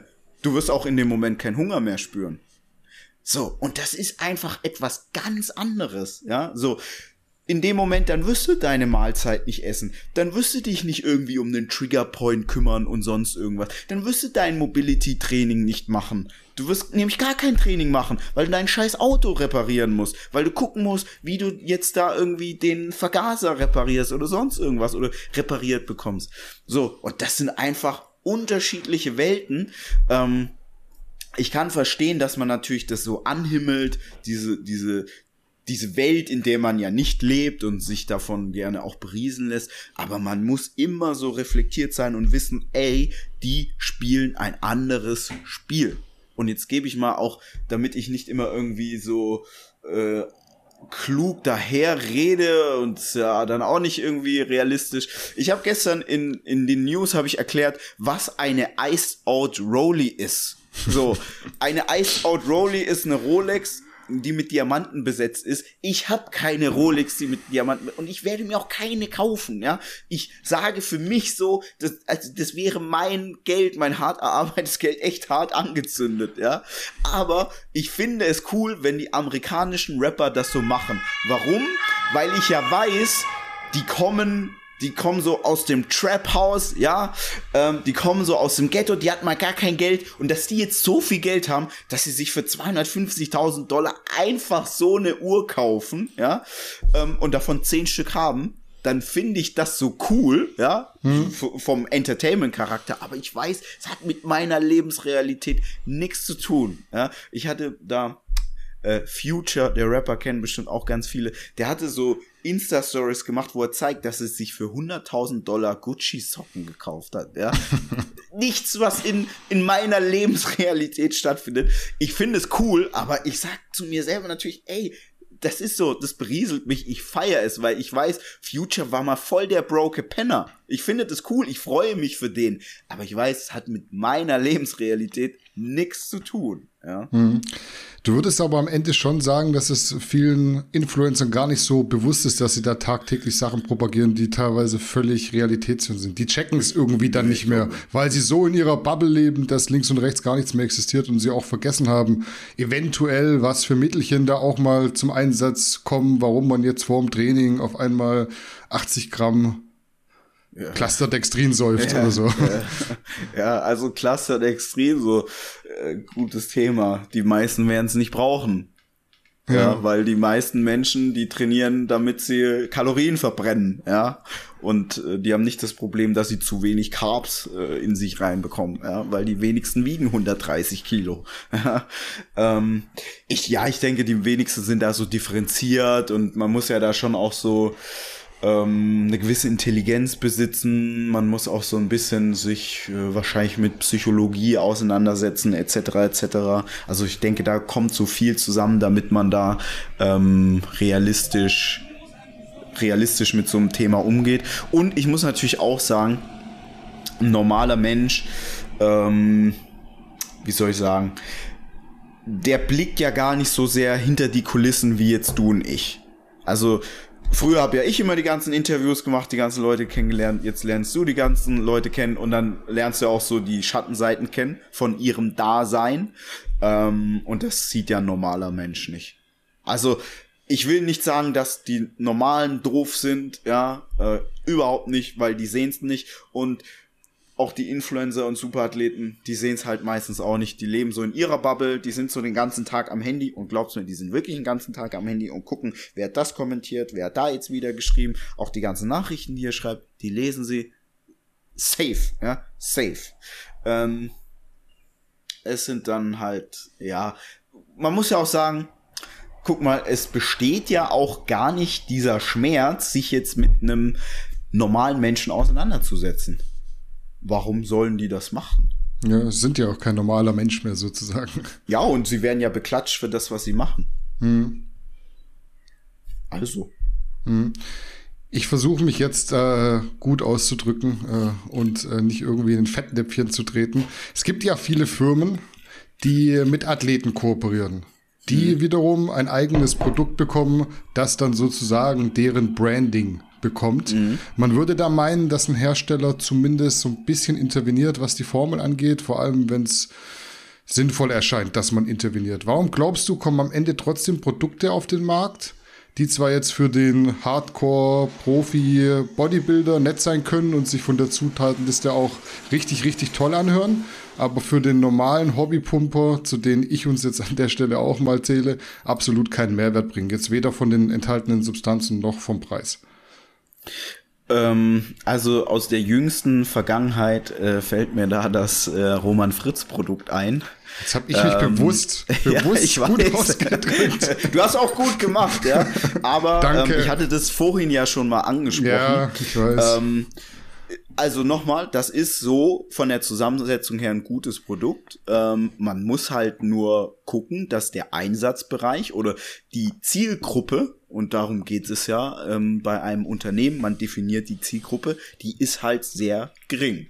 Also die wenigsten Menschen brauchen irgendwie ein Produkt, wo sie während des Trainings irgendwie 80 Gramm Carbs oder keine Ahnung wie viel, vielleicht auch 50, vielleicht 30, ich weiß es nicht, in sich hineinschütten. Das brauchen die aller, allerwenigsten. Ähm ich, also es ist halt nicht so klug von der Firma, wenn sie das nicht so sagt, dass es so ist, weil ich glaube, das ist jetzt auch nicht mehr zeitgemäß, weil es kommen ja dann so Leute wie ich, die sagen, das ist so ein gutes Produkt, aber es hat, es brauchen halt 99 Prozent der Athleten nicht. Also wenn ich jetzt ins Fit One reinlaufe, Primetime ist jetzt, also von, von den 300 Leuten, die da sind, bräuchte es vielleicht einer, für den macht das Sinn. Und da auch nur punktuell, je nachdem, in welcher Phase er ist. Ja, wenn er mhm. jetzt in der Diät ist, macht schon wieder keinen Sinn. Ähm, warum die Firmen das machen? Also, ich habe jetzt ja viele Firmen kennengelernt und du im Hintergrund auch. Hast du jetzt immer den Eindruck gehabt, dass die dich siehst, dass die sich so wahnsinnig differenziert mit ihren Produkten auseinandersetzen? Also meistens funktioniert es doch so, man macht ein Produkt, weil man sieht, da gibt's am Markt einen gewissen, ein gewisses Absatzpotenzial damit. Ja, ja, ja, ich denke mir trotzdem am Ende, wenn ich eine große Firma bin, sollte ich vielleicht irgendwie nochmal versuchen, so mein Produkt, wie sagt man so schön, zu falsifizieren und äh, zu hinterfragen, ob das so in der Zusammensetzung und für den Preis wirklich Sinn macht. Weil es ja Leute gibt mittlerweile wie du, die ja. dann sagen, äh, ist jetzt uh, schwierig, so ein Produkt. Also ich sag jetzt ja nicht, das, nochmal, das Produkt macht Sinn. Die Zielgruppe ist nur sehr klein. Ja, ja also sehr, sehr klein. für Roman Fritz macht dieses Produkt Sinn. Ja, aber Jetzt muss man wieder sehr differenziert sich Roman Fritz angucken, sein Lebensstil angucken, sein Ziel sich angucken und dann muss jeder für sich selber überlegen, bin ich ein IFBB Pro, der nichts anderes macht außer Bodybuilding und äh, ist mein größtes Ziel mal beim Mr. Olympia teilzunehmen? Ist bei den wenigsten der Fall. Natürlich, man kann es jetzt runterbrechen. Bin ich ein IFBB-Athlet, der bei der bayerischen Meisterschaft mitmachen will und äh, wiege 120 Kilo oder so, oder 100 Kilo, ja. Aber auch diese Cases, die sind ja relativ wenige. Also, wenn man jetzt mal sich anguckt, Gesetz der großen Zahlen, es gehen in Deutschland ungefähr 12 Millionen Menschen im, ins Gym oder sind angemeldet. Mhm. Sind angemeldet, nicht gehen ins Gym. Und wenn man sich dann mal ja. anguckt, ähm, wie viele Wettkampfathleten es gibt, wahrscheinlich nicht mal 10.000. Mhm. Und wer jetzt gut in Mathe ist, der kann jetzt äh, sich, könnt ihr ja in die Kommentare schreiben, wie viel Prozent, ähm, und ich sage nicht mal 10.000, ja, mhm. Wettkampfathleten gibt's in Deutschland. So, und dann muss man schon sagen, dann ist ja die Zielgruppe für so ein Produkt echt gering. Weil dann müssen die ja noch deine Marke gut finden, du musst sie abgreifen können, etc., etc. Also es ist jetzt aus aus äh, Markt, also aus ökonomischer Sicht äh, war das sicherlich nicht irgendwie das beste Produkt. Aber man muss ja auch sagen, das ist ja vielleicht schon so ein Passion-Product von, von ESN. Und ähm, sofern sie sagen, ey, für die Pros unter euch, also die ultra ambitionierten, ist das ein gutes Produkt. Und wenn die das auch erklären, in welchem Case das Sinn macht, ist das okay. Ja. Mhm. Also da sind wir wieder, auch BCAs haben ihre Daseinsberechtigung, nur in 99% der Fälle brauchen die Leute das nicht. Ja. Oder du kannst es mit ERAs ersetzen, in dem Fall einfach. Genau, und das macht ja. halt, halt für die allermeisten mehr Sinn. Es ist immer die Frage, als was und wie verkaufe ich ein Produkt. Ja, wenn ich sage, jeder braucht BCAs, ist es Quatsch. Ja, wenn man aber erklärt, für wen das Sinn machen kann, wie es die Martina Olisch ja gemacht hat, dann kann man sagen, ja, BCAs können schon Sinn machen. Aber man muss halt so ehrlich sein und sagen, für 99% macht es keinen Sinn. Ja. Man bekommt ja relativ häufig Fragen wie, isst du auch mal ein Cheat Meal? Wie viele Mahlzeiten isst du pro Tag? Gibt's bei dir auch alle zwei Stunden eine Mahlzeit oder mir sind statt fünf Gramm Butter sieben Gramm Butter in die Pfanne gerutscht? Muss ich jetzt die Mahlzeit ausfallen lassen und mich irgendwie in die stille Ecke stellen? Insgesamt eben fast schon so neurotisch und ängstlich, mhm. weil man wahrscheinlich zu viel Internet konsumiert hat. Was sind ja. deine Tipps für einen Anfänger beziehungsweise eventuell auch für so einen naiven Follower, der sich schnell mal die falschen Vorbilder aussucht? An wen sollte man sich halten? Worauf sollte man achten?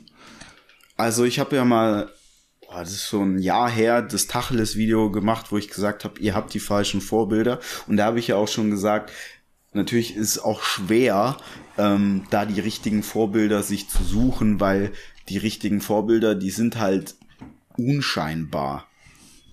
Das sind halt nicht immer die großen Stars. Ähm, aber ich würde schon gucken, wer ist so nah an meiner Lebensrealität dran und hat das, was ich haben möchte. Also wenn wir jetzt mal bei den Influencern sind, ähm, muss man ja nicht immer alle wegbashen. Der Kai schmale Schulter. Der, der ist doch jetzt noch Polizist ja. aktiv, oder? Ja, ja der, der ist zum Beispiel ein gutes Beispiel.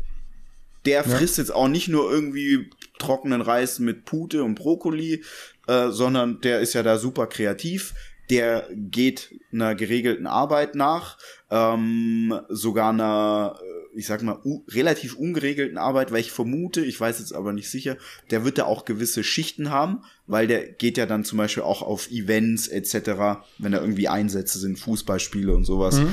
Ich, ich meine, dass er auch sowas macht. Das ist dann zum Beispiel ein gutes Vorbild, würde ich sagen. Mhm. Oder da kann man sich schon eher eine Inspiration holen, wie jetzt bei einem ähm, Influencer oder Profi, der jeden Mittag zwei Stunden Mittagsschlaf macht also mhm. ich, ich kenne niemanden außerhalb jetzt dieser Fitnessbubble, der das macht. Kennst du irgendjemanden, der einen Mittagsschlaf macht? Mittagsschlaf, das ist so, keine Ahnung, so fernab von jeglicher Realität.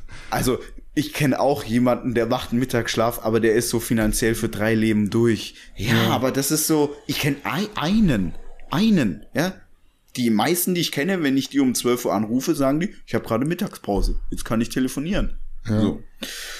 Ja, daher ist es eigentlich so, dass ich gucken würde, wer ist so nah an meiner Lebensrealität dran und wo, wie kann ich mich da inspirieren lassen. Das mhm. ist schwer, muss man schon auch sagen, ähm, aber man muss ohne dass man jetzt irgendwie Hater ist und sagt, ja, der ist ja Influencer oder er ist ja Profi. Man kann das sich angucken, soll das auch so als Inspiration nehmen, aber mehr auch nicht mhm. ja, berieseln lassen. Ja, schöne Bilder, ist cool, ja, was sie machen, aber es hat nichts mit euch zu tun. Ja, äh, kann man so stehen lassen. Äh, bevor wir heute Schluss machen, gibt es natürlich wie immer die allseits bekannten Zuschauerfragen, um die wir heute auch nicht herumkommen wollen und auch nicht werden. Ich yes. habe fünf, fünf Fragen rausgesucht. Hast du Bock? Auf die habe ich immer besonders Bock. Ja, es war aber jetzt diesmal gar nicht mal so polarisierend. Ich habe trotzdem so nicht so Beste, kritisch. Nicht so, nicht so kritisch, aber ich habe das Beste draus gemacht. Okay. Frage Nummer eins. Habt ihr als Portal jemals Geld genommen, um bei einer Review zu lügen und ein Produkt besser zu bewerten, als es ist? Was denkt ihr darüber? Nee, das haben wir nie gemacht. Ich habe ja vorhin auch schon gesagt, ähm, in diesem Business gibt's keine Brüder oder sonst irgendwas und mit vielen, mit denen man mal cool ist, ist man ja dann Jahre später nicht mehr cool. Ich würde auch da mal ein bisschen weiter ausholen. Also mhm. Gannikus hat man Ende 2013 angefangen, 2014 äh, war man dann schon so ein bisschen voll am Start, ja, und dann war es ja schon so, da gab's dann schon Beefs und dann sind ja schon die ersten auseinandergegangen und dann gab's ja da schon Schlammschlachten. Ähm, da ist ja auch relativ schnell das mit, mit äh, dieser Karl S., Gym Aesthetics etc. Ära zu Ende gegangen. So schnell sie kam, so schnell ging sie dann auch wieder. Und dann hat man ja auch direkt gesehen, oh, Mensch, aufpassen, ja, nichts hält für die Ewigkeit. Und dementsprechend hat man sich auch immer verhalten. Ähm, man hat mal, und ich glaube, es waren ziemlich genau drei Reviews, und ich kann vielleicht noch sagen, zwei fallen mir ein. Ich glaube aber, es war noch eine dritte. Man hat dafür Geld genommen, allerdings nicht jetzt, um ähm, ein besseres Ergebnis darzustellen, und deswegen sage ich jetzt auch die, die mir direkt einfallen, weil dann werdet ihr das sehen, sondern ähm, wir haben uns damals gedacht, okay, ähm, wenn du zum TÜV gehst, dann musst du ja TÜV bezahlen für die Dienstleistung. Ja. Auch wenn du nicht keinen TÜV bekommst. Du ja. musst den TÜV oder DEKRA etc. Mhm. ISO-Zertifizierung. Du musst immer bezahlen, um eine gewisse, genau, um ein gewisses Zertifikat oder eine Auszeichnung zu bekommen. Warum? Es nimmt sich ja ein Expertenteam deiner Leistung, deinen Arbeitsprozessen, deinem Produkt etc. an. So. Und äh, meine Idee war das damals, ja klar, wir müssen ja auch da Zeit investieren, so einen Testbericht zu machen. Also sagt man, und ich glaube, das waren damals ungefähr 300 Euro. Also es war jetzt auch nicht irgendwie ultra krass viel. Ja. Ähm, das nimmt man für diesen Test. Und das hat man bei dem äh, ESN Crank gemacht der den, den ESN dann irgendwie eine Woche später vom Markt genommen hat. Kannst hm, du dich noch an den erinnern? Ja, ja. Die 2.1 Version oder so war das? Ja. Ich glaube, das war, der hatte auch Beta-Alanin drin. Ja, den haben sie irgendwie so sehr verschlimmbessert und haben dann zurückgerudert genau. und was Besseres gemacht. Das, da war, ich meine, in der ersten Version war Agmatin drin und genau. dann haben sie, dann wurde Agmatin verboten, dann haben sie ihn, wie du schon richtig sagst, verschlimmbessert. Dann kam unsere Review und ich meine, keine zwei Wochen später war das Ding vom Markt. Ja. Ähm, und das war sicherlich auch wegen unserer Review, weil wir haben damals mit Reviews Aufrufzahlen gehabt, die heute äh, Leute bekommen, wo sie sich wirklich ultra zum Horst machen mhm. in ihren Videos, ja. Also so eine Review, die haben damals schon so zwischen 20 und 50.000 angeguckt und jetzt nicht, weil das Entertainment-Niveau da zu hoch war, sondern weil sie eine Kaufentscheidung treffen wollten. Ja. So plus natürlich noch mehrere 10.000 Euro, die den schriftlichen Test gelesen haben. Das waren eigentlich noch immer ja dreimal mehr, weil wenn du was gegoogelt hast, dann kam vor fünf Jahren, da war nicht wie jetzt, dass Videos zuerst kommen, weil es war ja auch noch nicht so modern, Videos auf dem Handy zu gucken. Die ja. sind jetzt im Jahr 2014, 15, ja. Ähm, sondern dann kam natürlich erstmal unser schriftlicher Text. So, also das war der ESN Crank. Äh, dann war das so ein Energy Drink, den gab's in einer orangenen und in einer grünen Dose. Ich weiß aber nicht mehr, wie der heißt. Vielleicht kannst du dich noch an den erinnern. Nee, ich weiß es auch nicht. Ähm, und ich meine, es war noch ein Produkt, aber ich weiß es jetzt auch nicht mehr sicher. Mhm. Also da hat man aber ganz klar und dieser dieser Energy Drink, den hat man damals auch äh, platt gemacht, weil der hatte mega viel Zucker. Es war so ein Zucker-Energy-Drink. Ähm, dieser ESN-Booster, der dann ja vom Markt genommen wurde und nicht jetzt ein Jahr später, sondern ein, zwei Wochen später. Das könnt ihr auch noch nachlesen, wenn ihr da googelt, bin ich mir sicher. Team Andro Forum, obwohl die werden die Beiträge gelöscht haben. Aber ja, vielleicht sind auch von uns die Artikel noch online, das weiß ich nicht. So, aber jetzt, dass irgendwie ein Ergebnis besser wird, nee, hat man natürlich nie gemacht, weil nochmal all diese Brüder und Seilschaften, äh, das hält sowieso nicht für immer. Ja. ja, da kann man eigentlich auch davon ausgehen, wenn es sowas mal gegeben hätte, wäre das schon mittlerweile publik. Es gab da ja mal an, so Anschuldigungen, glaube ich, aber. Ach, so oft? Gab es ja. doch permanent. Und hat ja. irgendeiner in sieben Jahren jetzt mal gezeigt, guck, hier, Garnikus, korrupt. Nee. Nee, gab's, nie. gab's aber, wurde ich oft gefragt, auch so schon privat im Studio. Was muss man eigentlich ja, machen, um eine, um eine ja. Review zu bekommen bei euch? Also wie viel kostet denn sowas, dass ja. man das Produkt so gut positionieren kann? So habe ich gesagt, kannst du kein Geld dafür zahlen. Das Ergebnis gut ausfällt und so. Ich weiß, aber ja, war. Also in sieben Jahren ist nicht passiert. Vielleicht in den nächsten sieben Jahren. Ähm, vielleicht kommt dann irgendeiner und packt irgendwas aus. Aber es ist jetzt sieben Jahre lang nicht passiert und daher, ähm, das hat schon seinen Grund. Hm. Frage Nummer zwei. Äh, was wurde aus Garnicus International? Ich glaube, du hast es neulich mal im Stream beantwortet, aber mhm. der ist äh, nicht mehr online, weil die bei uns eine sehr kurze Halbwertszeit so, ja. haben, weil Marcel immer so Rambo-mäßig unterwegs ist. Ja, umso strikt, straighter ich bin, umso äh, kürzer sind die online. Äh, Garnicus International hat man eingestellt, nicht jetzt aufgrund von mangelndem Erfolg, sondern ähm, zu dem damaligen Zeitpunkt hat man sich so ein bisschen übernommen und an sehr vielen Fronten gekämpft und man muss sich das so überlegen, für Garnicus International muss man praktisch so nochmal ein Team aufbauen, damit die den Content auch so gut machen, wie wir das auf Deutsch gemacht haben oder machen. Und das war einfach zur damaligen Zeit so ein bisschen too much und bisschen zu tricky und man hat jetzt dann auch nicht unbedingt die richtigen Mitarbeiter gefunden, weil mit dem Team steht und fällt alles und das war äh, der einzige Punkt. Aber ich würde das gerne, also das ist so etwas für die Zukunft, was ich auf jeden Fall wieder aufgreifen möchte. Mhm. Es gibt's auch nicht. Ja. Also es gibt's nicht in dem, in dem Maß, wie wir das machen, nee. gibt es international. Wenn man mal wirklich so Generation Iron oder sowas anguckt, das ist schon teilweise echt dürftig, was da textlich ja. hingerotzt Also würden wir wird. das machen, boah, da würden wir oft geroastet werden so wie ja. die das machen. Ja. ja, wir hatten da ja auch die ersten Artikel schon online. Ich glaube, damals auch schon zu Sean Roden, als dieser ja, Vergewaltigungsprozess also war, da waren ja wirklich viele hat Artikel auch da. Gut performt. Ja, ja hat also echt gut für, performt. Für den Anfang war das so alles gut. Ähm, es war wirklich nur, weil man einfach, man kann halt nicht an, und man muss halt dazu sagen, Danny weiß es, wir beackern ja schon echt viele Fronten, ja. ja. Äh, und es sind wahrscheinlich auch oft zu viele. Und das international war einfach so too much. Ja, muss man definitiv sagen. Was nicht heißt, dass es nicht nochmal kommen wird. Nee, ich habe da auf jeden Fall Bock drauf. Mhm. Frage Nummer drei geht in eine ähnliche Richtung, war, glaube ich, auch schon oft im Raum gestanden. Ist eine Gannicus-App in Planung? Ich sehe da aktuell nicht so den Mehrwert, mhm. weil man geht ja auf gannicus.de, um die Artikel zu lesen ähm, man könnte natürlich dann cool mit so Notifications arbeiten, aber solange jetzt auch Gannicus.de und Gannicus Original getrennt sind, sehe ich jetzt nicht so den mega Mehrwert. Und dann muss ich auch sagen, lieber hat man dann einen gut funktionierenden Shop und eine gut funktionierende Seite als eine schlecht funktionierende App.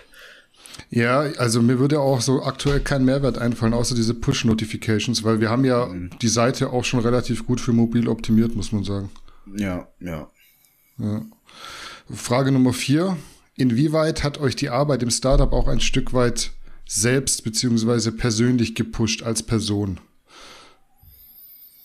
Boah, das ist so natürlich in allen Belangen und ich glaube, ähm, ja, ohne, ohne das, ohne diese Arbeit hätte man, glaube ich, auf viele Dinge eine ganz, ganz andere Sicht. Also ich habe ja vorhin zum Beispiel erklärt, warum aus meiner Sicht, und das ist meine Meinung, ähm, in Deutschland oftmals Werbung so ein Problem ist oder so problematisch angenommen wird.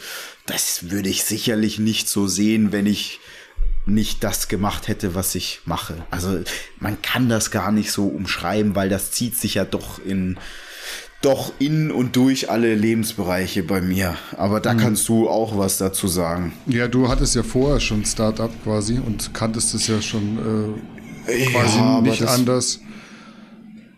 Das war ja auch kürzer und nicht mit so viel Leidenschaft, muss ich auch sagen. Mhm, aber ich kam ja eigentlich so direkt aus einem normaleren Angestelltenverhältnis mhm. und äh, ich muss schon sagen, Startup ist eine völlig andere Welt. Du mhm. hast natürlich sehr, sehr viel mehr Aufgaben und Pflichten. Du hast andere Arbeitszeiten, die du natürlich auch gern machst, weil es dann äh, so eine Passion-Arbeit mhm. ist am Ende.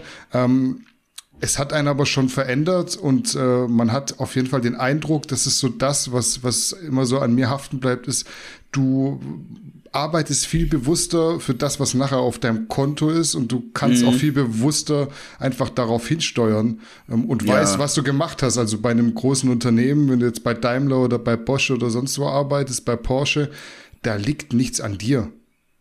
Genau. Also ja. da ist egal, ob es mich halt gibt, ob es dich gibt. Du bist nur ja. eine Mitglied, mit äh, eine Arbeiternummer sozusagen, ja. also wirklich ein Blatt Papier eigentlich in irgendeinem Schrank.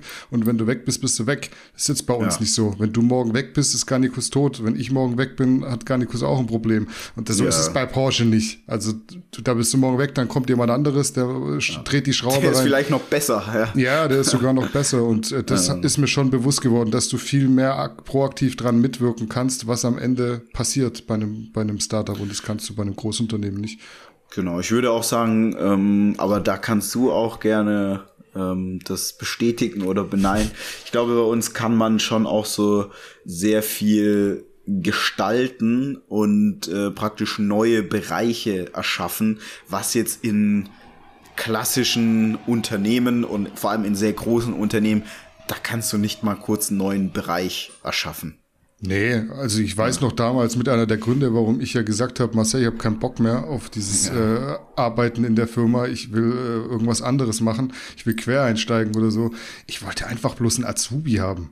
Ich wollte mhm. so Mentor sein für eine, für eine Person, und das habe ich dreimal gefragt und mir wurde es nicht zugestanden. Und dann habe ich irgendwann gesagt, so, hey, das war jetzt so mein einziger Wunsch. Ich hätte gerne ja. nebenher noch so dafür gesorgt, dass jemand einfach ausgebildet wird, so zwischenmenschlich ja. auch eine gute Ansprechbasis hat, die es ja in einem IT-Unternehmen relativ selten gibt, vor allem bei Programmierern. Das sind ja so recht äh, konfrontationsscheue und kommunikationslose mhm. Menschen.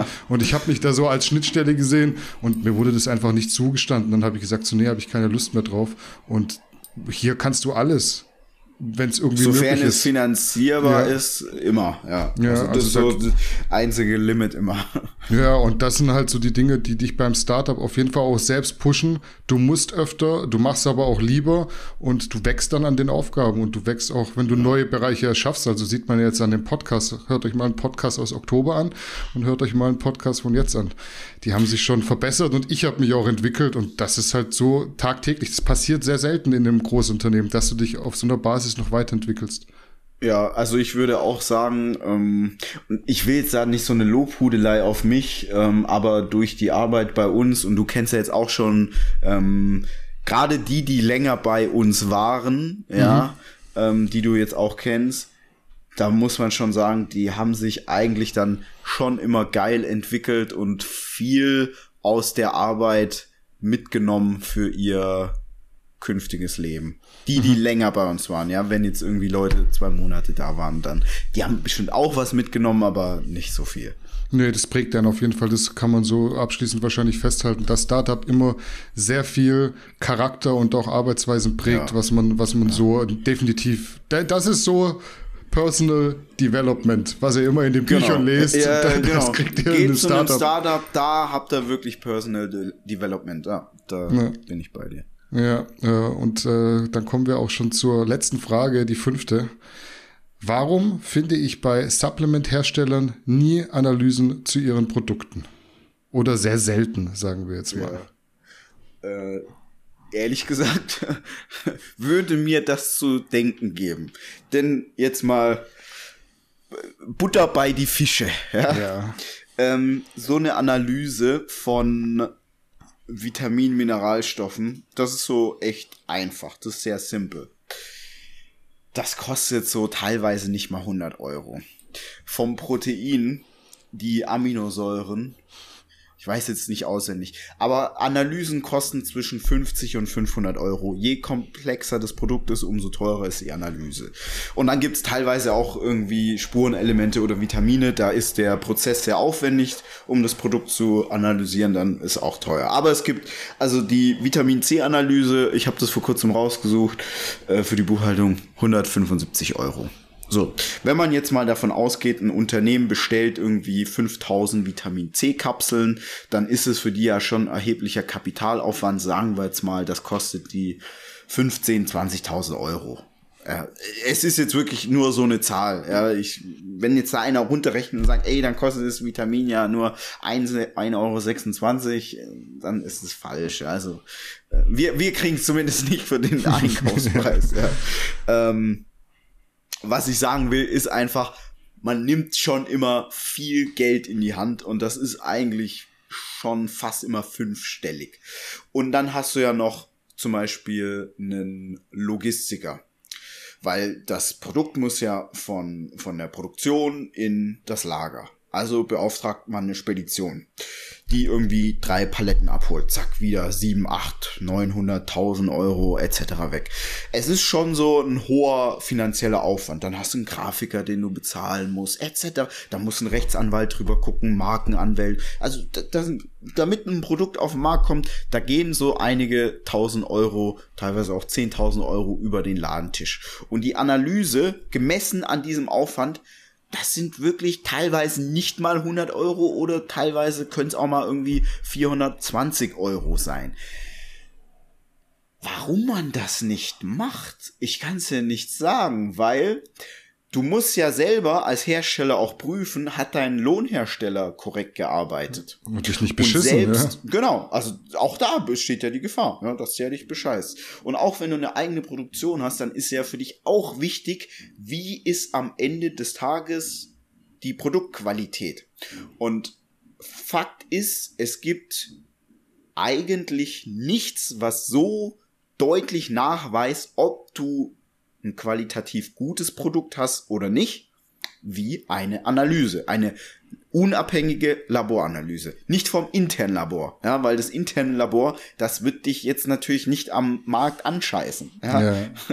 So die die Hand, die dich füttert, hm, ihr kennt das Sprichwort. So. Wenn man jetzt überlegt, das ist das der beste Qualitätsnachweis und der kostet im Verhältnis nicht so viel nochmal, ich rede jetzt nicht von einer Privatperson. Also, wenn ich jetzt irgendwo mir ein privaten Produkt, ein Supplement kaufe, schicke ich es nicht ins Labor und zahle dafür 280 Euro. So, wenn ich irgendwie 1500 Euro verdiene netto und dann gebe ich doch keine 280 Euro für eine Laboranalyse aus und müsste dann das ja bei jedem Produkt machen, bei jeder Charge jetzt. Das, das kann man als Privatmensch nicht. Aber als Unternehmen kann man das schon machen ich sehe jetzt kein Argument, was dagegen spricht, eine Laboranalyse zu veröffentlichen und das nicht zu tun, außer dass man A selber nicht kontrolliert, was schon einem zu denken geben sollte, oder B, man macht es ganz bewusst nicht, weil vielleicht nicht immer das drin ist, was draufsteht. Und jetzt wisst ihr vielleicht, ja, hier Aminus Biking, bla bla bla. Ist ja jetzt schon lang nicht mehr äh, publik geworden, dass da irgendeine Firma beschissen hat. Aber jetzt überlegt mal, wie oft habt ihr unabhängige Laboranalysen von Zink oder Vitamin C oder von Vitamin D gesehen? Wahrscheinlich noch nie. So, und dann könnt ihr euch vorstellen, wie oft ihr schon irgendwelche Zinkkapseln hattet oder Vitamin B12-Kapseln, die einfach, da war zwar Pulver drin, aber da war nicht das drin, was draufsteht. Ja, das ist so ein bisschen. Weil es keiner kontrolliert. Ja, das kontrolliert auch der Staat übrigens nicht, sorry. Nee, ja, es ist so ein bisschen wie wenn du mit deinem Auto in die Werkstatt fährst, so TÜV machst, äh, Abgasuntersuchungen, allen möglichen Krempel und sparst du dann am Ende beim Reifenwechsel das Muttern festziehen für 8,90 Euro. ja, genau. Ja. ja. Also es gibt keinen Grund. Es gibt keinen Grund. Ja, ja ist nicht teuer. So, also ich, ich sehe jetzt keinen. Das siehst du irgendwie ein? Nö, wie gesagt, das war jetzt so meine Analogie dazu, obwohl ich mich mit Autos nicht auskenne, aber du sparst doch nicht so einen Pipi-Betrag nachher ein, wenn du, keine Ahnung, 5000 Dosen von irgendwas kaufst und dann ja trotzdem für diese Charge, die recht äh, groß ist, ja. dann im Verhältnis äh, der Bestätigung zu bekommen für die Qualität.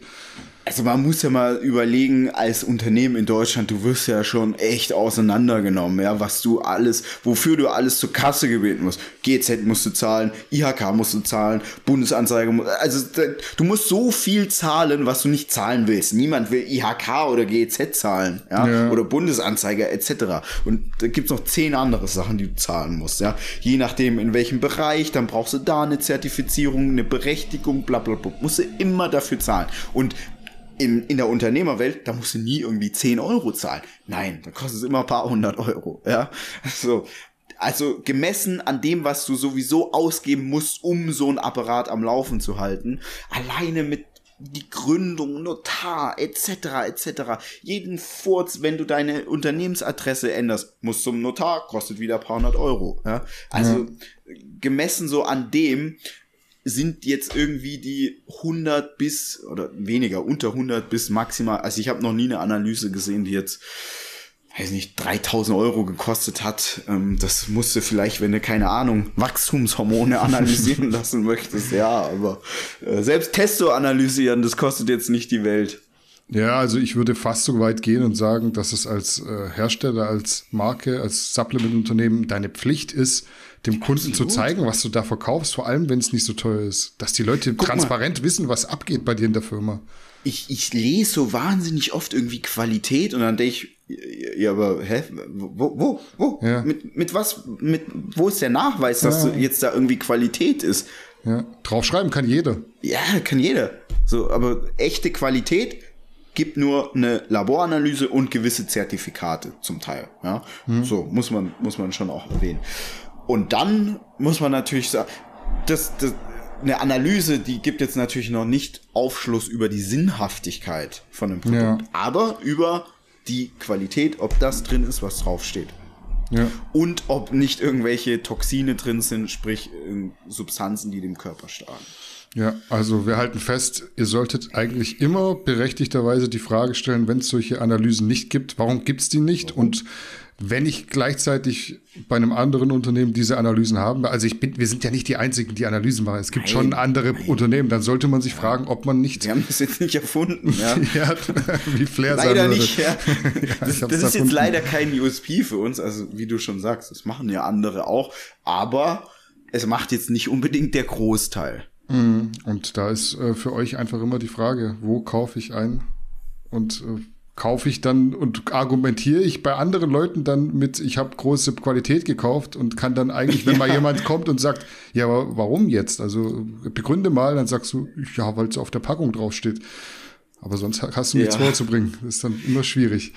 Also wir werden ja auch oft gefragt, was haltet ihr von Marke oder Produkt XY? Und ganz oft ist es so, dass ich immer oder wie ist die Qualität von Marke oder Produkt XY und dann kann ich ganz oft gar nichts dazu sagen, weil woran soll ich es festmachen? Dass mhm. die Verpackung cool aussieht und da Qualität, Quality steht? Mhm. Ja, sorry, das reicht leider nicht. Ja. ja. Ähm, also ich denke auch viele oder die allermeisten Unternehmen, die geben da dem Kunden zu wenige Fakten mit an die Hand. Ja, und die Kunden stellen auch zu wenig in Frage, muss man auch sagen. Ihr habt ja bei das uns stimmt, sehr, sehr viel ja. gelernt eigentlich. Ihr stellt bei uns auch berechtigterweise immer sehr viel in Frage und kritisiert und fragt nach. Ja. Muss man bei allen machen dann am Ende. Ja. Also das ist so abschließend ein wahnsinnig interessantes Phänomen, dass die, ähm, dass der Anspruch schon deutlich bei den äh, Konsumenten, Followern, wie man es auch immer nennen will, steigt, wenn sie ein Gesicht zur Sache haben. Und wenn das Ganze gesichtslos ist, also da wird, finde ich, erschreckend wenig in Frage gestellt, wo das Geld hingeht, wie die ihr Geld verdienen, was sie damit machen, etc. etc. Und da muss man jetzt ja sagen, also ein klassisches Supplement-Unternehmen macht ja jetzt relativ wenig für den Verbraucher. Nee, Oftmals definitiv. ein maximal mittelmäßiges Produkt und nichts bis wenig drumherum. Ja, was aber ja auch cool ist, ihr dürft ja bei uns immer kritisieren und uns challengen, so, das ist ja auch gut. Ja, Dadurch werden wir nur besser, besser. und äh, alles cool. Wie ich immer sage, wir haben so ein paar kluge Köpfe im Team, aber da draußen sind ja noch verdammt viel andere kluge Köpfe und wenn da sich alle zusammentun, dann entsteht was richtig Cooles. Hm. Kann man so abschließend stehen lassen. Das war's dann auch für das heute. Meine letzte Frage bedeutet, prinzipiell sind wir durch. Gibt's von deiner Seite aus noch was zu sagen oder zur heutigen Folge hinzuzufügen? Irgendwelche Disclaimer, die man wissen muss, wenn man Nö. die Folge anguckt? Ich denke, es war eine gehaltvolle Folge. Ähm, ihr sollt uns gerne auf allen Kanälen folgen. Wir haben übrigens einen Telegram-Channel seit ja, ein, zwei Monaten, wo wir uns auch ein bisschen expliziter äußern, ähm, weil da ist die Abmahngefahr nicht so hoch. Also da, Link ist unten in der Box. Checkt das auf jeden Fall aus. Äh, nächsten Monat kommt Safe das Way, 1000 Prozent, ja, das wurde wahrscheinlich heute sogar zu Ende produziert. Ähm, dementsprechend äh, nächsten, nee, der Juli wird echt heiß. nächste, nächster Monat wird geil, ja, freue ich ja. mich auch schon, äh, um nicht zu viel zu verraten, aber das reicht als Teaser. Way kommt und noch was anderes Geiles. Yes. Ja, und dann würde ich sagen, wir machen hier Schluss für heute. Yes. In es war mir Sinne. eine Ehre. Ja, mir auch. Haut rein. Ja, in diesem Sinne, vielen Dank für eure Aufmerksamkeit. Bleibt gesund, abonniert, äh, aktiviert die Glocke. Wir sehen und hören uns nächste Woche wieder. Auf Wiedersehen. Ciao. Ciao, ciao.